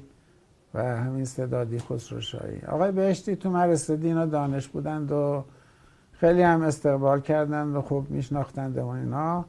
وقتی اینا رو مطرح کردیم گفتن این سوالای خیلی خوبیه. یادداشت کردن. بعد گفتیم باید چیکار کنیم؟ گفتن که شما این کتاب طی شده مهندس بازرگان را بخوانید. چون یک نفره به اندازه یک دارت المعارف توی اصول دین یعنی قرآن و توحید و نبوت و معاد کار کرده اونم به زبان فارسی و ما نداریم مثل این. وقتی برگشتیم از قوم با منبوس می آمدیم. انیف نژاد گفت که لطفی باید به خودمون متکی بشیم. آقای بهشتی هم که دیدی مثلا راه شده رو به ما چیز خب به خودتون متکی بشیم با چه بزاعتی؟ نه ببینید وقتی روحانیت روحانیت روشن فکر به ما میگه کتاب بازرگانه بخونید یعنی خودش چیزی نداشت ارائه بده.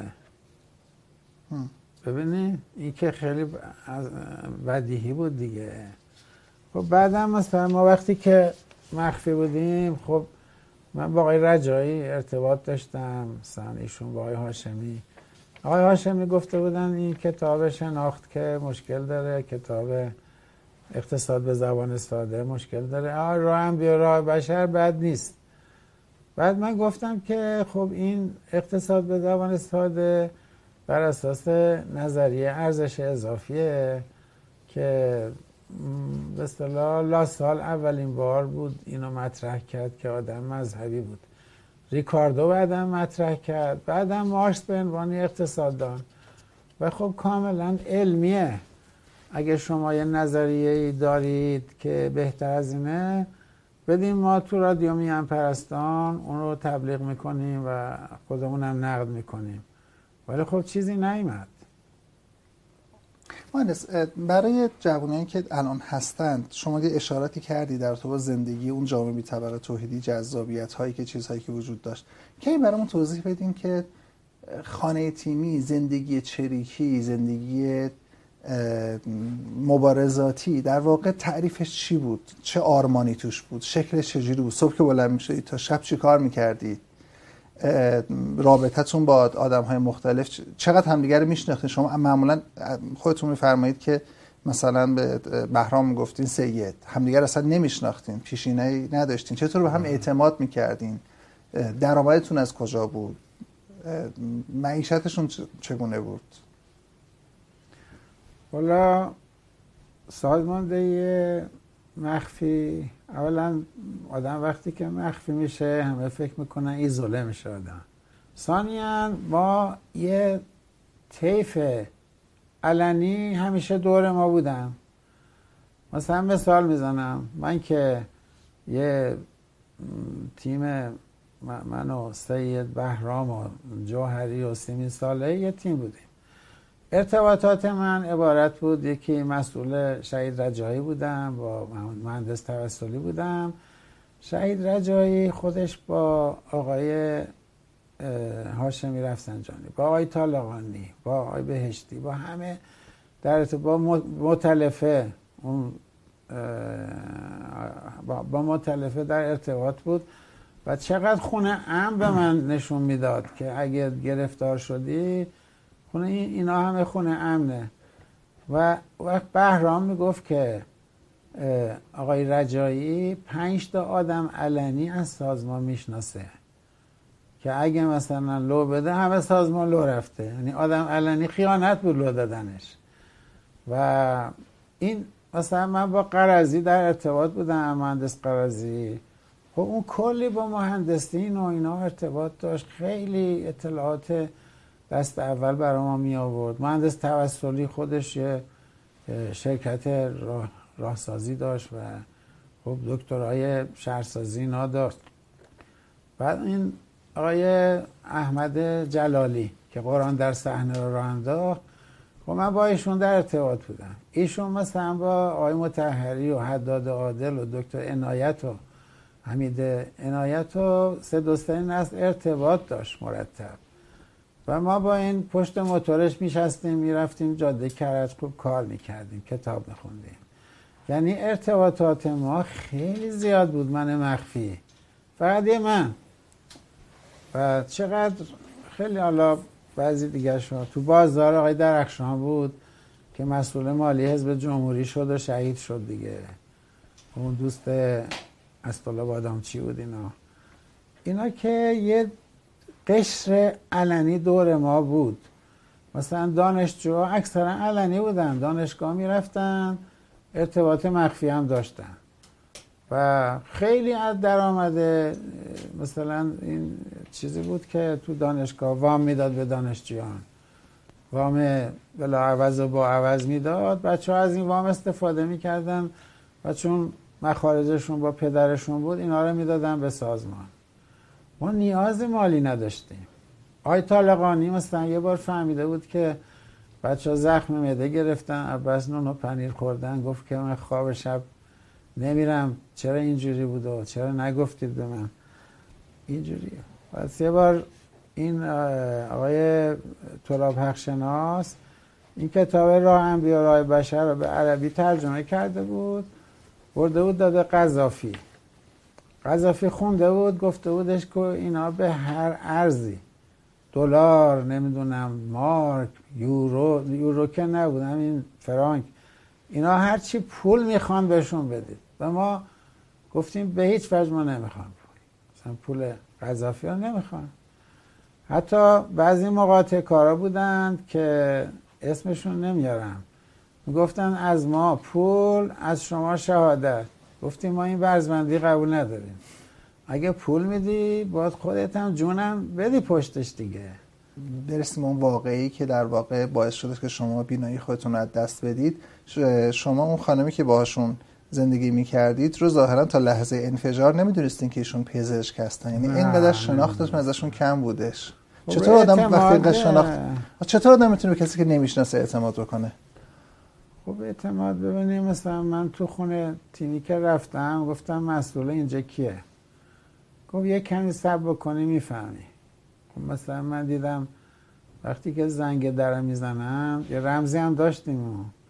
تا من اومدم بلند بهرام پشت دره. بودم خب صلاحیت داره دیگه. این فرض بودنش مثلا بعد کتاب میخوندیم بحث می‌کردیم میفهمیدیم که چی اینا. خب اعتماد کلی هم که داشتیم که ما کتاب میخوندیم بحث می‌کردیم متوجه می‌شدیم که با یه نفر برین تو خونه تیمی بعد جونتون رو بذارین کف دستتون. اعتماد کلی که بود. آخه از کجا این اعتماد میمد های مهندس؟ نه اینکه به حال سازمان وقتی که سازماندهی تیمی شده بود دیگه هیچ وقت تیما نفوذی توش نبود. بعد از تجربیات سال 50 همه واقعا اعتماد کامل هیچ وقت یکی نفوذی نبود. نمای من یک بحث نفوذ بودن یه موقع بحث این که شما می‌خوام با یه نفر دیگه با چند نفر دیگه کاری انجام بدین جان خودتون رو در طبق اخلاص قرار بدین برای اینکه این یک جامعه ای بسازین که از اون جامعه که قبلا توش بودین بهتر باشه. شما وقتی که با شخصی که باش دارین زندگی می‌کنین باش دارین مبارزه می‌کنین کمترین شناخت ازش ندارین. از کجا می‌دونین اون جامعه ای که می‌خواین بهشت بسازین جهنم عذاب در کمترین شناخت که نیست. اولا خب خود سازمان به عنوان سازمانی که به اصطلاح دست به عمل زده و چند تا سرگردن از جامعه جلوتره و همه جامعه تاییدش می‌کنن شناختی که داشت واقعا خب نمیشه اینا نادیده گرفت. بعدم خب تو عمل و مثلا ما با سمدیه می‌رفتیم شناسایی نمی‌دونم با, انتظار مهدی می‌رفتیم. شناسایی پیگیری ها و دقت و مثلا نماز دیر شده بریم خونه به حال. خیلی این چیزا ریزه تو عمل. حتی توی اینا براتون کافی بود. خیلی مهم اینکه اگه فردا شما جامعه تشکیل دادین این پس این آدمی که دقت عمل داره موقع عملیات می‌تونه کشوری درست بکنه که اقتصادش هم درست باشه سیاست خارجی. دلسوزی کافیه برای تشکیل یک کشور. دلسوزی هم یه یکیه. همه اینا رو بغل هم بذاری. ببینید حنیف نژاد و سعید مستن و بدیزگان چه جوری به هم اعتماد پیدا کردن؟ اینا تو انجمن اسلامی هم دیگر دیدن. خب سخنرانی ها بد توی تراکت پخش کردن های جبه ملی هم دیگر رو شناختن تو کوهنوردی هم دیگر رو شناختن. کوه تو چال رفتن و اینا ساده نیست که یکی مثلا پاش درد می‌گیره یکی مجبوره اونو بغل کنه کلی بیاره نمی‌دونم دلسوزی برای هم دیگه دیگر اندیشی هایی که توی پروسه هست. بعد تو جبه ملی نهزت آزادی تو زندان تو شکنجه تو لو ندادن. اینا توی پروسه به هم اعتماد کردن. مهندس جزء کسانی که به هم اعتماد کردن مسعود رجوی هم بود که بعدا تفنگ برمیداره علیه کشور خودش خب مسعود رجوی هم همین که شناختندش که این غرور داره اگر که بنیانگذارا اعدام نشده بودن نمیداشتن که دست اول بشه. حتی همه بچه ها دست اول بود چون نه تو, تو زندان قصر که نظر خواهی شد مثلا خب بچه ها به این نتیجه رسیدن که رأی گیری بشه برای رهبری مسعود رجبی یه دونه رأی آورد. به دلیل همین شناختی که ازش پیدا کردن به دلیل همین که وقتی می‌خواد بگه من غرور دارم میگه مشهد یا غرور دارن اینا خب شناخت بود دیگه. هست. وقتی خودکشی می‌خواست بکنه چرا؟ کاری که ساواک بچه ها رو اعدام کرد این خط ساواک بود که تو خودکشی کنی. بچه ها یا چرا سیگار وینستون بکشی تو زندان؟ تو مجاهدین نه مشروب خور داشتیم نه سیگار کش داشتیم نه بلا استثنا نمی‌دونم شهر نوبرو اینا داشتیم. مثلا این یه پدیده بود که سیگار می‌کشید روزی دو پاکت تو زندان بعد انقلاب هم تو سخنرانی ها می‌کشید دیگه. این این چیزها برای بچه ها ولی وقتی که ضرب 54 شد و دیگه مثلا شروع کرد مسعود رجبی. هرچی بهش گفتن باید تجدید نظر بشه. گوش نداد. بعد که خبر رو شنید دیگه شروع کرد به نماز شب خوندن و روزه گرفتن و دیگه شبانه روز کار کرد و اونا همه رهبران که رفته بودن این هم قلم خوب داشت هم بیان خوب باش دیگه یواش رهبریه به دست گرفت دیگه. درسته. آی مهندس شما یه بار آقای حجاریان به من میگفتش که چرا اینجور شد؟ گفتم ببینید فرض کنید شما پنج تا پنج نفر بشید یه گروه تشکیل بدید. تو این پنج نفر یه آدم باشه که هم غرور داره هم غرور زمینه داره هم تئوریکش خیلی کتاب خونده هم پشت کار داره. خب این می‌خواین چی کارش کنین؟ بعد حالا یه خصلت هم داره. رهبری طلب هم هست. گفت روشا کم می‌کنیم گفت خب قبل از اینکه روشا کم بکنه اون رو شما رو کم می‌کنه با این ویژگی ها. این برخورد اطلاعاتی که نمیشه کرد که. مسعود همینجور بود دیگه. با اینکه بچه ها همه به موسی خیابانی و مثلا فتح خامنه اینا رای داده بودن. اونا شدن مرکزیت زندان. ولی خب عملا در شرایطی که همه ادام شده بودند و ضربه خورده بود سازمان و اینا کسی اومد جلو که این ویژگی ها رو داره. پشت کار قلم داره بیان داره بدونی؟ آی مانس شما تو خاطراتتون که آدم می‌خونه دو جا هستش که نزدیک میشید به اینکه شاه بتونید بکشید. یکی موقعی هستش که شاه میادش روی سکوی نفتی و شما میفرمایید که تردید می‌کنم که شاه رو موقع بازدید. بغلش بکنم و باش بپرم توی آب و بکشمش. یک بله، بار فکری بود که شب می‌کردیم تا صبح دیگه تا صبح. و یک بار هم موقعی هستش که شاه توی خیابون بوده در حال رانندگی بوده خودش ماشین رانندگی می‌کرده و شما احساس کرده بودین که می‌تونه فرصتی باشه برای ترور کردنش. خب قایت این مبارزه مسلحانه سرنگون کردن شاه بوده. چطور شما به اون نقطه نهایی که می‌رسیدید عمل رو انجام نمی‌دادید. شما تو کتاب گفتین که به خاطر اینکه میترسیدیم که حکومت واکنش نشون بده. خب اگر نگران واکنش حکومت بودین. جزیره لاوان بودم که ترسیدم که همه دوستامون دستگیر کنم یعنی مثلا شاه کشته می‌شد دوستان شما دستگیر می‌شدن. فدای راه انقلاب. تمام شاید تا ایل اوبه ما رو میگشتن. هر کی با ما ارتباط داشت. اینه که واقعا ترسیدم که یه بعد چیزی که تو خونه تیمی بحث بود اتفاقا.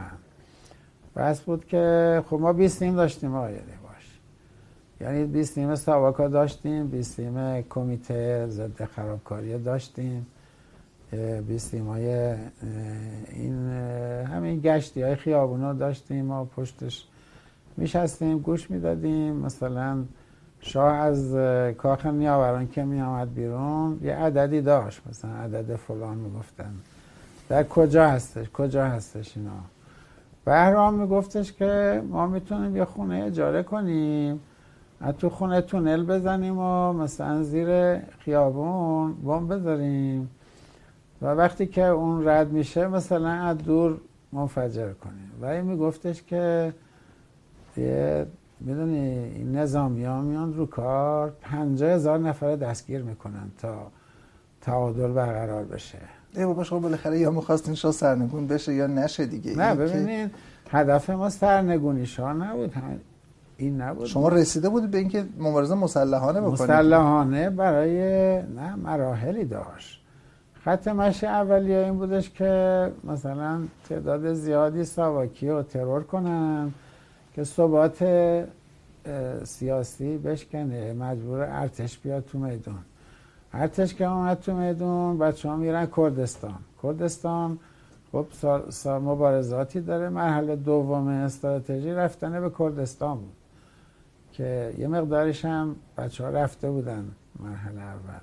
مرحله سومی بودش که یه سازمان چریکی سر تا سری به وجود بیاد و هر جا رو مثلا فتح می‌کنن اصلاحات ارزی بشه و اصلاحات بشه و اینا. توی سی سال طی مبارزه سی ساله مثلا شاه سرنگون بشه که اگه سرنگون شد دیگه ملت سازمانده خودش رو داشته باشه. موافقت که برسیم به مقطع انقلاب و بعد از انقلاب؟ بله. شما بگید. اختیار داریم. عرض شود که می‌رسیم به مقطع انقلاب اسلامی. انقلاب پیروز میشه. در واقع قبل از اون زندانیان سیاسی آزاد میشن. سازمان مجاهدین میادش و شکل دیگری پیدا می‌کنه نیروگیری می‌کنه بازسازی میشه. شما در زندان در واقع عملا به دو طیف مسعود و و آقای مهندس میسمی تقسیم شده بودید. بعد از انقلاب چطور میشه که اونها از شما سبقت می‌گیرن در یارگیری در عضوگیری در اینکه سازمان رو یک جوری مال خود می‌کنن؟ تو زندان که رفتم شروع کردم با همه آقای حقانی آقای حسین شهید مداری نمی‌دونم همه اینایی که تیپ ایدولوژیک بودن. گفتیم ما این مشکلات رو داشتیم. مشکلات یه فرد یه گروه نبود. این مشکلاتیه که حالا هم پاسخ نیست بهش. خب شما بشینیم کار کنیم. خودمون هم کار کردیم. و رفتیم تو تجدید نظر تو رویه و اصول. و اینجا وقتی که رجوی فهمید ما داریم این کارو می‌کنیم اختلافش با ما شروع شد. گفت به هیچ وجه شما حق تجدید نظر ندارید حتی کار ایدولوژی ندارید دست ارداتون رو بسوزونید.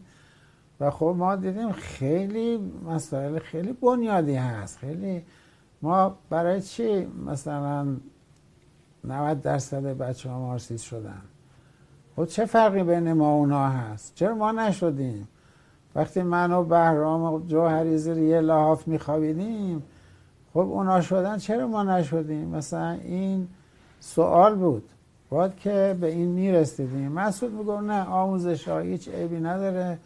دستش نباید زد و ما رو به متهم کرد به تجدید نظر بنیادی در اصول و کلیه رویه ها. و این بحث مستقلی میطلب اگه بخوام موارد این تجدید نظر بگم فقط می‌خوام بگم وقتی که شهید رجای اومد قصر و با هم توی سلولا اونجا نشستیم و سیر کارمون رو گفتیم گفت لطفی خیلی کار بنیادی کردید خیلی کار عجیب.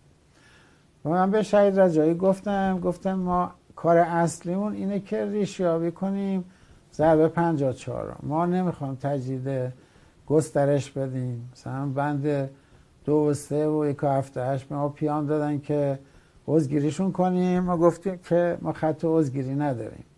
پیام مجید شریف آقفی اینه که تا تضاد علم و دین حل نشه تا فلان فلان حل نشه تا نفهمی قرآن پیام خداست یا پیام محمده اینا کار اصلی ما اینه و واقعا هم کار کردیم.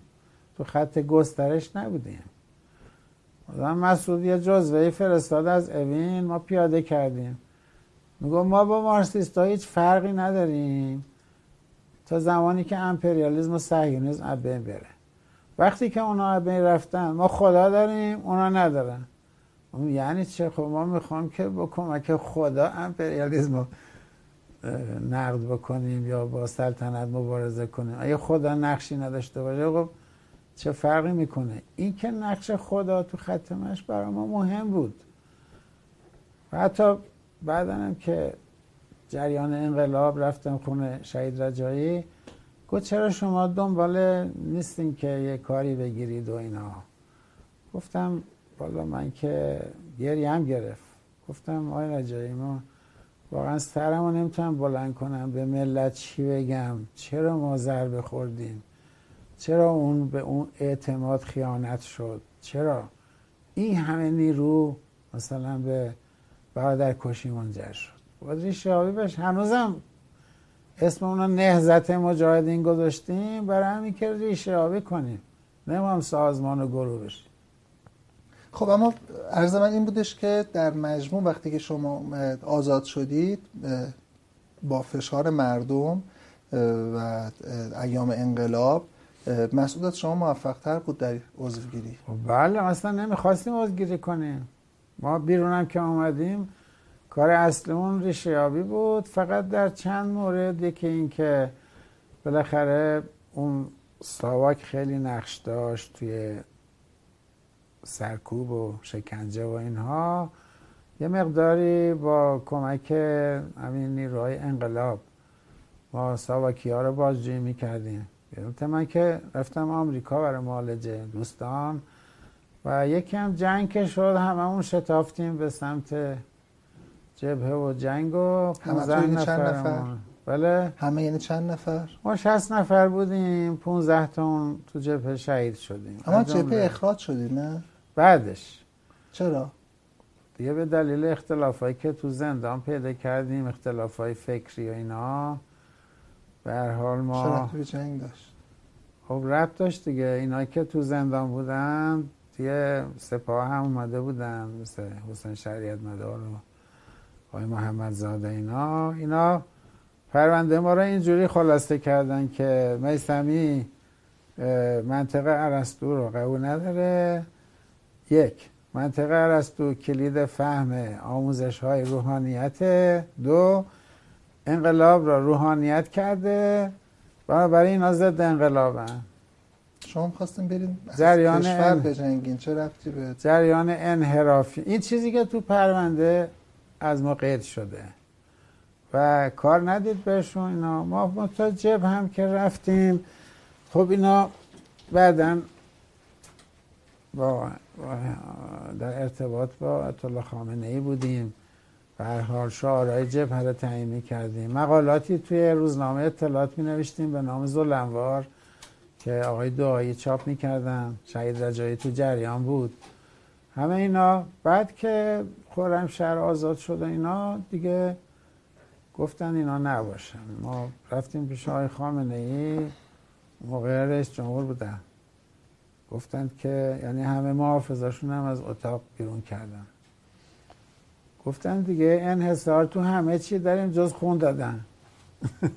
این جمله بود که آتلا خامنه ای گفتن یا آتلا انواری که تو زندان با یعنی مخالف بودن با اینکه شما ترد بشین از بله گفتن. ولی خب دستگاه اطلاعات سپاه اینا دیدیم ما داریم موضوعیت شدیم که حتی ما رو ترور کنن اینا. ما کشیدیم بیرون که جریان جنگ منحرف نشه.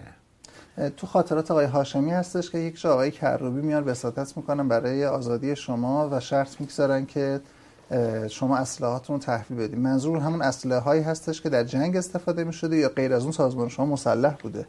نه این اسلحه که تو روز 22 بهمن و اینا بچه ها بالاخره تو پادگانا بودن گرفتن اینا اینا رو داشتیم و همش رو بردیم جبهه.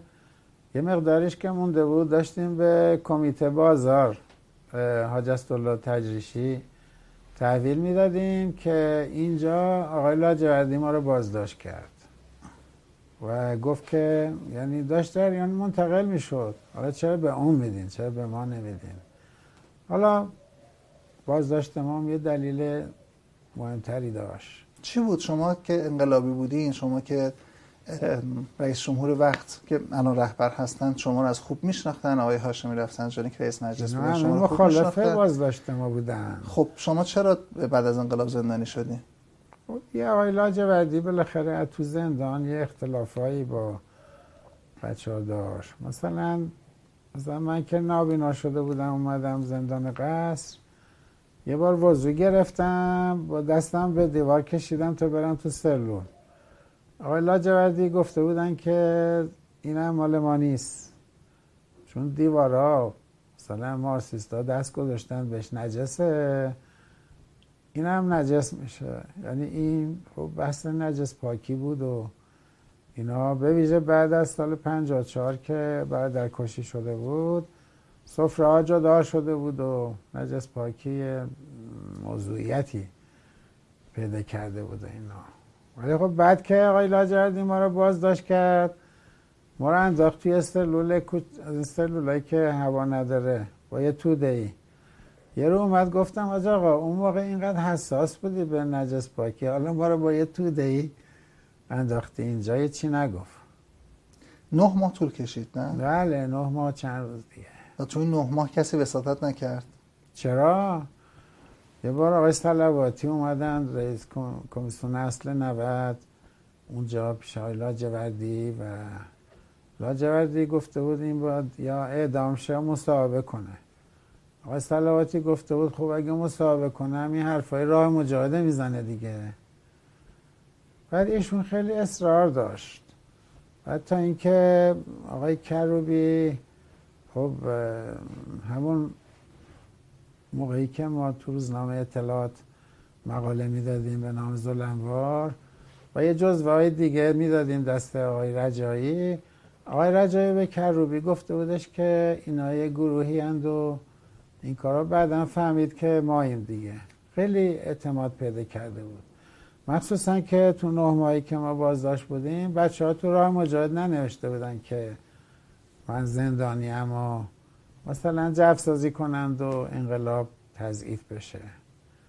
اینا هم خیلی اعتماد کرده بود. دیگه در نهایت حاج احمد آقا وارد کار شد و حاج احمد آقا گفته بود برای چی این زندانه و جالبی که آقای لاجوردی رو امروز که ما داریم در نظر می‌گیریم فکر نمی کردیم اینقدر قدرت داشته باشه که بتونه جلو آقای هاشمی و آقای خامنه ای و آقای کروبی و حاج احمد آقا و همه این تیم وایسه. نمی‌دونم دیگه.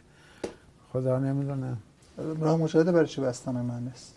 دیگه 17 فروردین 72 بود که از دادگاه ویژه روحانیت اومدن خونه و در خونه رو بستند و محرموم کردند و دیگه به اصطلاح چند وقت بعد ما رفتیم پیش آقای حسینیان.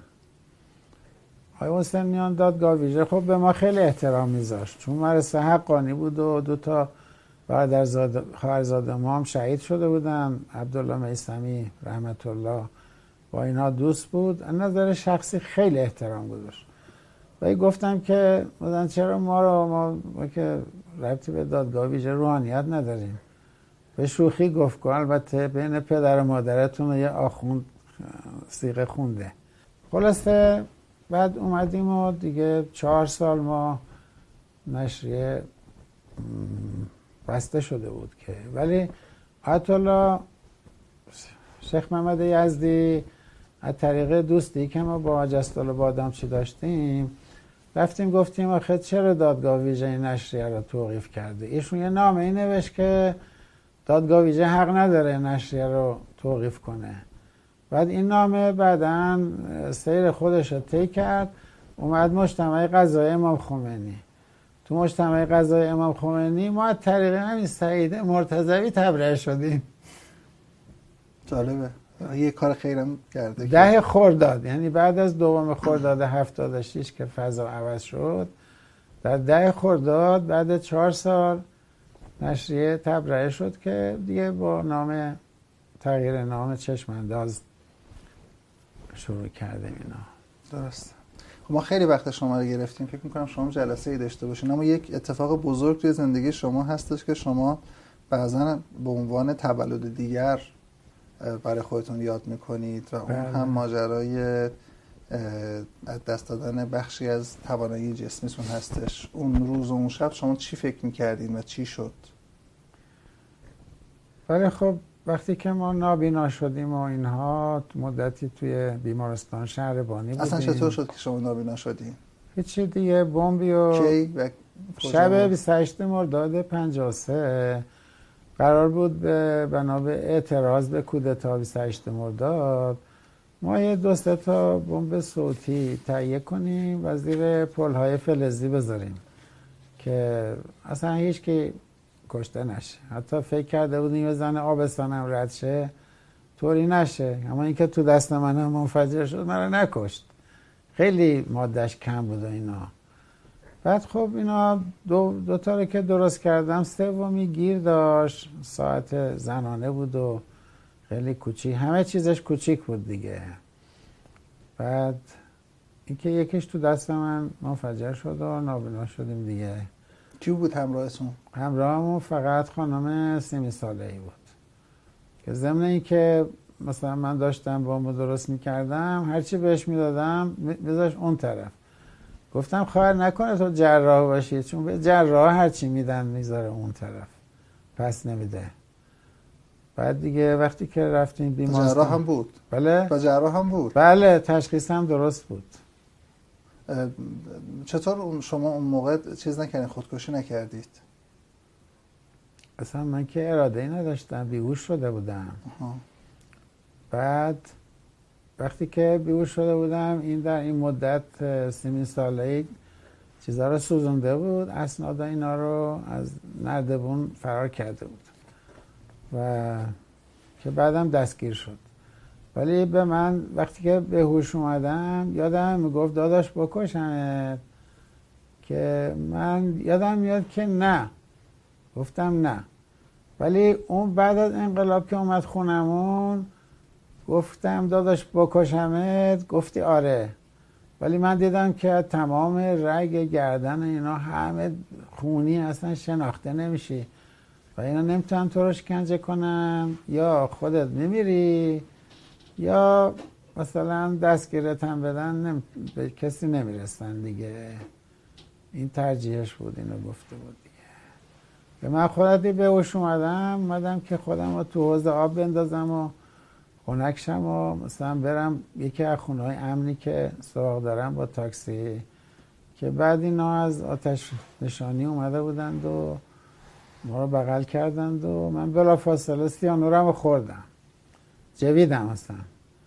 و بعد اینا ما رو بردن تو راه دیگه ما وصیت می‌کردیم شعر میخوندیم.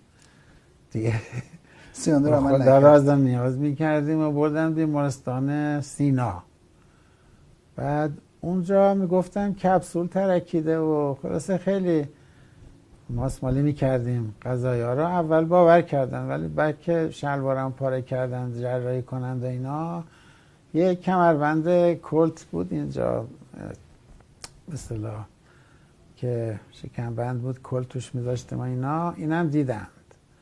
جراحی چی نگفتن.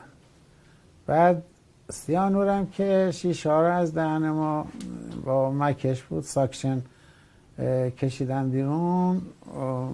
بهوش بودم چی نگفتن که این مثلا سیانورم خورده و اینها.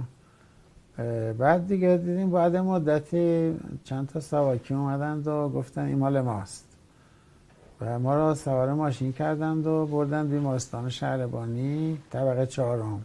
خب اون جراح که چیزی نگفتن ساواکی از کجا فهمیدن؟ پس بله. جراح که فرمودی چیزی نگفتن و ساواکی از کجا فهمیدن که؟ ساواکی ها از سلسله وقایعی که رخ داده بود اون شب جوهری هم خواسته بوده که بمب بذاره تو دستش. منفجر شده بوده. خودش رو تسلیم بیمارستان سینا کرده بوده. نه. و سیمی ساله همون شب گرفته بودن. این از استقرای وقایع پی برده بودن که اینا همه. بعدم خب اون کمربندم بود دیگه. حالا چرا اینقدر شما براتون واقعی مهم هستش که به عنوان تولد ازش یاد می‌کنید؟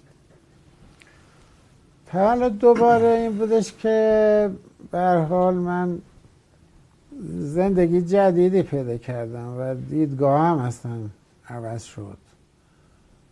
اول که رفتم تو سلول گفتم خدایا ما حالا سی چهار سالمونه همه دنیا رو دیدیم. آمریکا اروپا خاورمیانه سرخص خزیر خارک همه جا ایران رو دیدیم. اگه که زنده بودیم روی اینا فکر می‌کنیم. و به اندازه کافی داده فکری داریم. اگه که مردیم هم که خب واقعا تو این عمر سی چهار سالمون عمر فعالی داشتیم و به حال وظیفه خودمون انجام دادیم و آماده بودم این روحیه دادن به خودم بود دوم گفتم خب خدایا چشم ما گرفتی 199 تا عضو دیگر رو باید مراقبت کنیم شکرش به جا بیاریم. بعد دیگه شروع کردم مراقبت خودم و دیگه تا حالا مثلا مشکل گوارشی نداشتم دیگه. و رعایت کردم. و یکی دیگه اون مفهوم سازی بود. بدونی مثلا من اونجا وقتی آقای طالقانی مجلوم از زیر عینک گفت لطفی کسی لو ندیا. و من از طالقانی میترسیدم. بعد تو این فکر افتادم که چرا از طالقانی من بیشتر خدا میترسم. خدا ترس نبودم. خیلی فکر کردم. اینقدر فکر می‌کردم راه می‌رفتم سرم می‌خورد به دیوار تا یه جا واقعا یه جرقه زد و واقعا به این رسیدم که خب ما تا وقتی چشم داشتیم می‌گفتیم تا دیواره نبینیم نمی‌تونیم باور کنیم دیواره. نمی‌دونم تا اون چیز حس نکنیم. خب حالا اگه من نابینا باشم مثلا دیوار سلولی وجود نداره. به این رسیدم که این ما شکی تو واقعیات نمی‌تونیم بکنیم. این واقعیات رو باید باور کرد نه راه شناخت. اول باید باور کنیم بعد یه شناختی پیدا کنیم. اینه که اینو به عنوان تولد دوباره و به یه برداشت جدید از خدا رسیدم. برداشت تمام تجدید نظرهایم که تو اصول روی های مجاهدین شد. مبدعش همین شون زمان انفرادی بود. آقای مهندس ما از ابتدا بسیار یه آرامش عجیبی پیدا کردم وقتی که جرق زد. مثلا وضو گرفتم کف سلول دوره کرد نماز خوندم. به شکرانه این جرقه ما ابتدای صحبت رو وقتی شروع کردیم در رابطه با اون چیزی که شما به تنز حزب رجا میگید شروع کردیم. بله. و اجازه بدین آخرین سوال من این باشه که چرا حزب رجا روز به روز تعداد اعضاش بیشتر و بیشتر شد و چه خب راهی برای برون رفته این وجود داره؟ واقعا بایستی مسئولین نظام فکر کنن که نیروهایی که بیرون نظامن چند برابر درون نظام پتانسیل دارن دانش دارن معرفت دارن. و این وقتی این اسم تو زن من شکل گرفت که آقای خاتمی از وزارت ارشاد استفاده داده بود و مراسم تودیهشون توی تالار رودکی بود وحدت. بعد آدمایی که اومده بودن اونجا من دیدم که به دوستم آقای قنی گفتم حالا دو سه برابر افغانستان رو بخوان اداره کنند اینجا آدم هست کادر هست. و این یه پدیده عجیبیه. و بعد دیگه همینجور که گذشت دیگه حذفا و اینا دیگه تمام نیروهایی که تو انقلاب بودن حذف شدن دیگه. شوخی نیست. مجاهدین انقلاب نهزت آزادی مجاهدین نمی‌دونم تمام حذف شدن دیگه. البته مجاهدین حذفشون تقصیر خودشون بود دیگه. دست به اسلحه بردن و کار اشتباهی کردن. خود آقای عزت شاهی تو مسابقه که باش کردیم می‌گفت که با اینکه اینا تو زندان اون اشتباه رو کردن همه رو ناراحت کردن. چون بچه مذهبی بودن شهید داده بودن بعد انقلاب اگه دست به اسلحه نبرده بودن به طور طبیعی حاکمی شدن. تو حزب رجا صحبت می‌کردیم. یادم هست تو نمایشگاه بله. مطبوعاتی اشاره هم کردیم که آقای موسوی هم رو شما گفته بله بله. نه ما توی مراسمی بود تو برج میلاد. که آقای خاتمی شال سبز انداخت کردن آقای موسوی. یادتون هست؟ بله. بعد اینکه آقای خاتمی انصراف داده بود یعنی چی مراسم بود؟ ما اونجا بودیم. بعد بعد اینکه مراسم تموم شد ستاده آقای موسوی و آقای خاتمی رفتن توی اتاق. خب طبیعی ما بودیم اونجا دیگه. یه مقداری صحبت شد و بعد آقای خاتمی گفتن مهندس میسمی شما هم یه چیزی بگو. گفتم آقای خاتمی شما از همه چی میگین ولی حزب رجا صحبت نمی‌کنین. گفت این سایت رجا که ما رو خیلی اذیت می‌کنه منظورت چیه؟ گفتم نه منظورم دم یه حزب سراسریه به نام رانده شدگان جمهوری اسلامی که اینا انقلاب دوست دارن نظام دوست دارن ولی خب رانده شدن نمی‌تونن کاری بکنن. بعد آقای موسوی موقعی که خارج می‌شد اومد پیش من. گفت مهندس جان انشالله که تو هم حزب رجا در میای. گفتم حالا امیدواریم که شما رئیس جمهور بشید. خودتون تو این حزب نیاین. که بالاخره ایشون هم اومد تو همین حزب دیگه. خیلی متشکرم آقای مهندس. لطف کردید. اگه اجازه بدین دست شما رو سپاسگزار از لطفتون Thank you.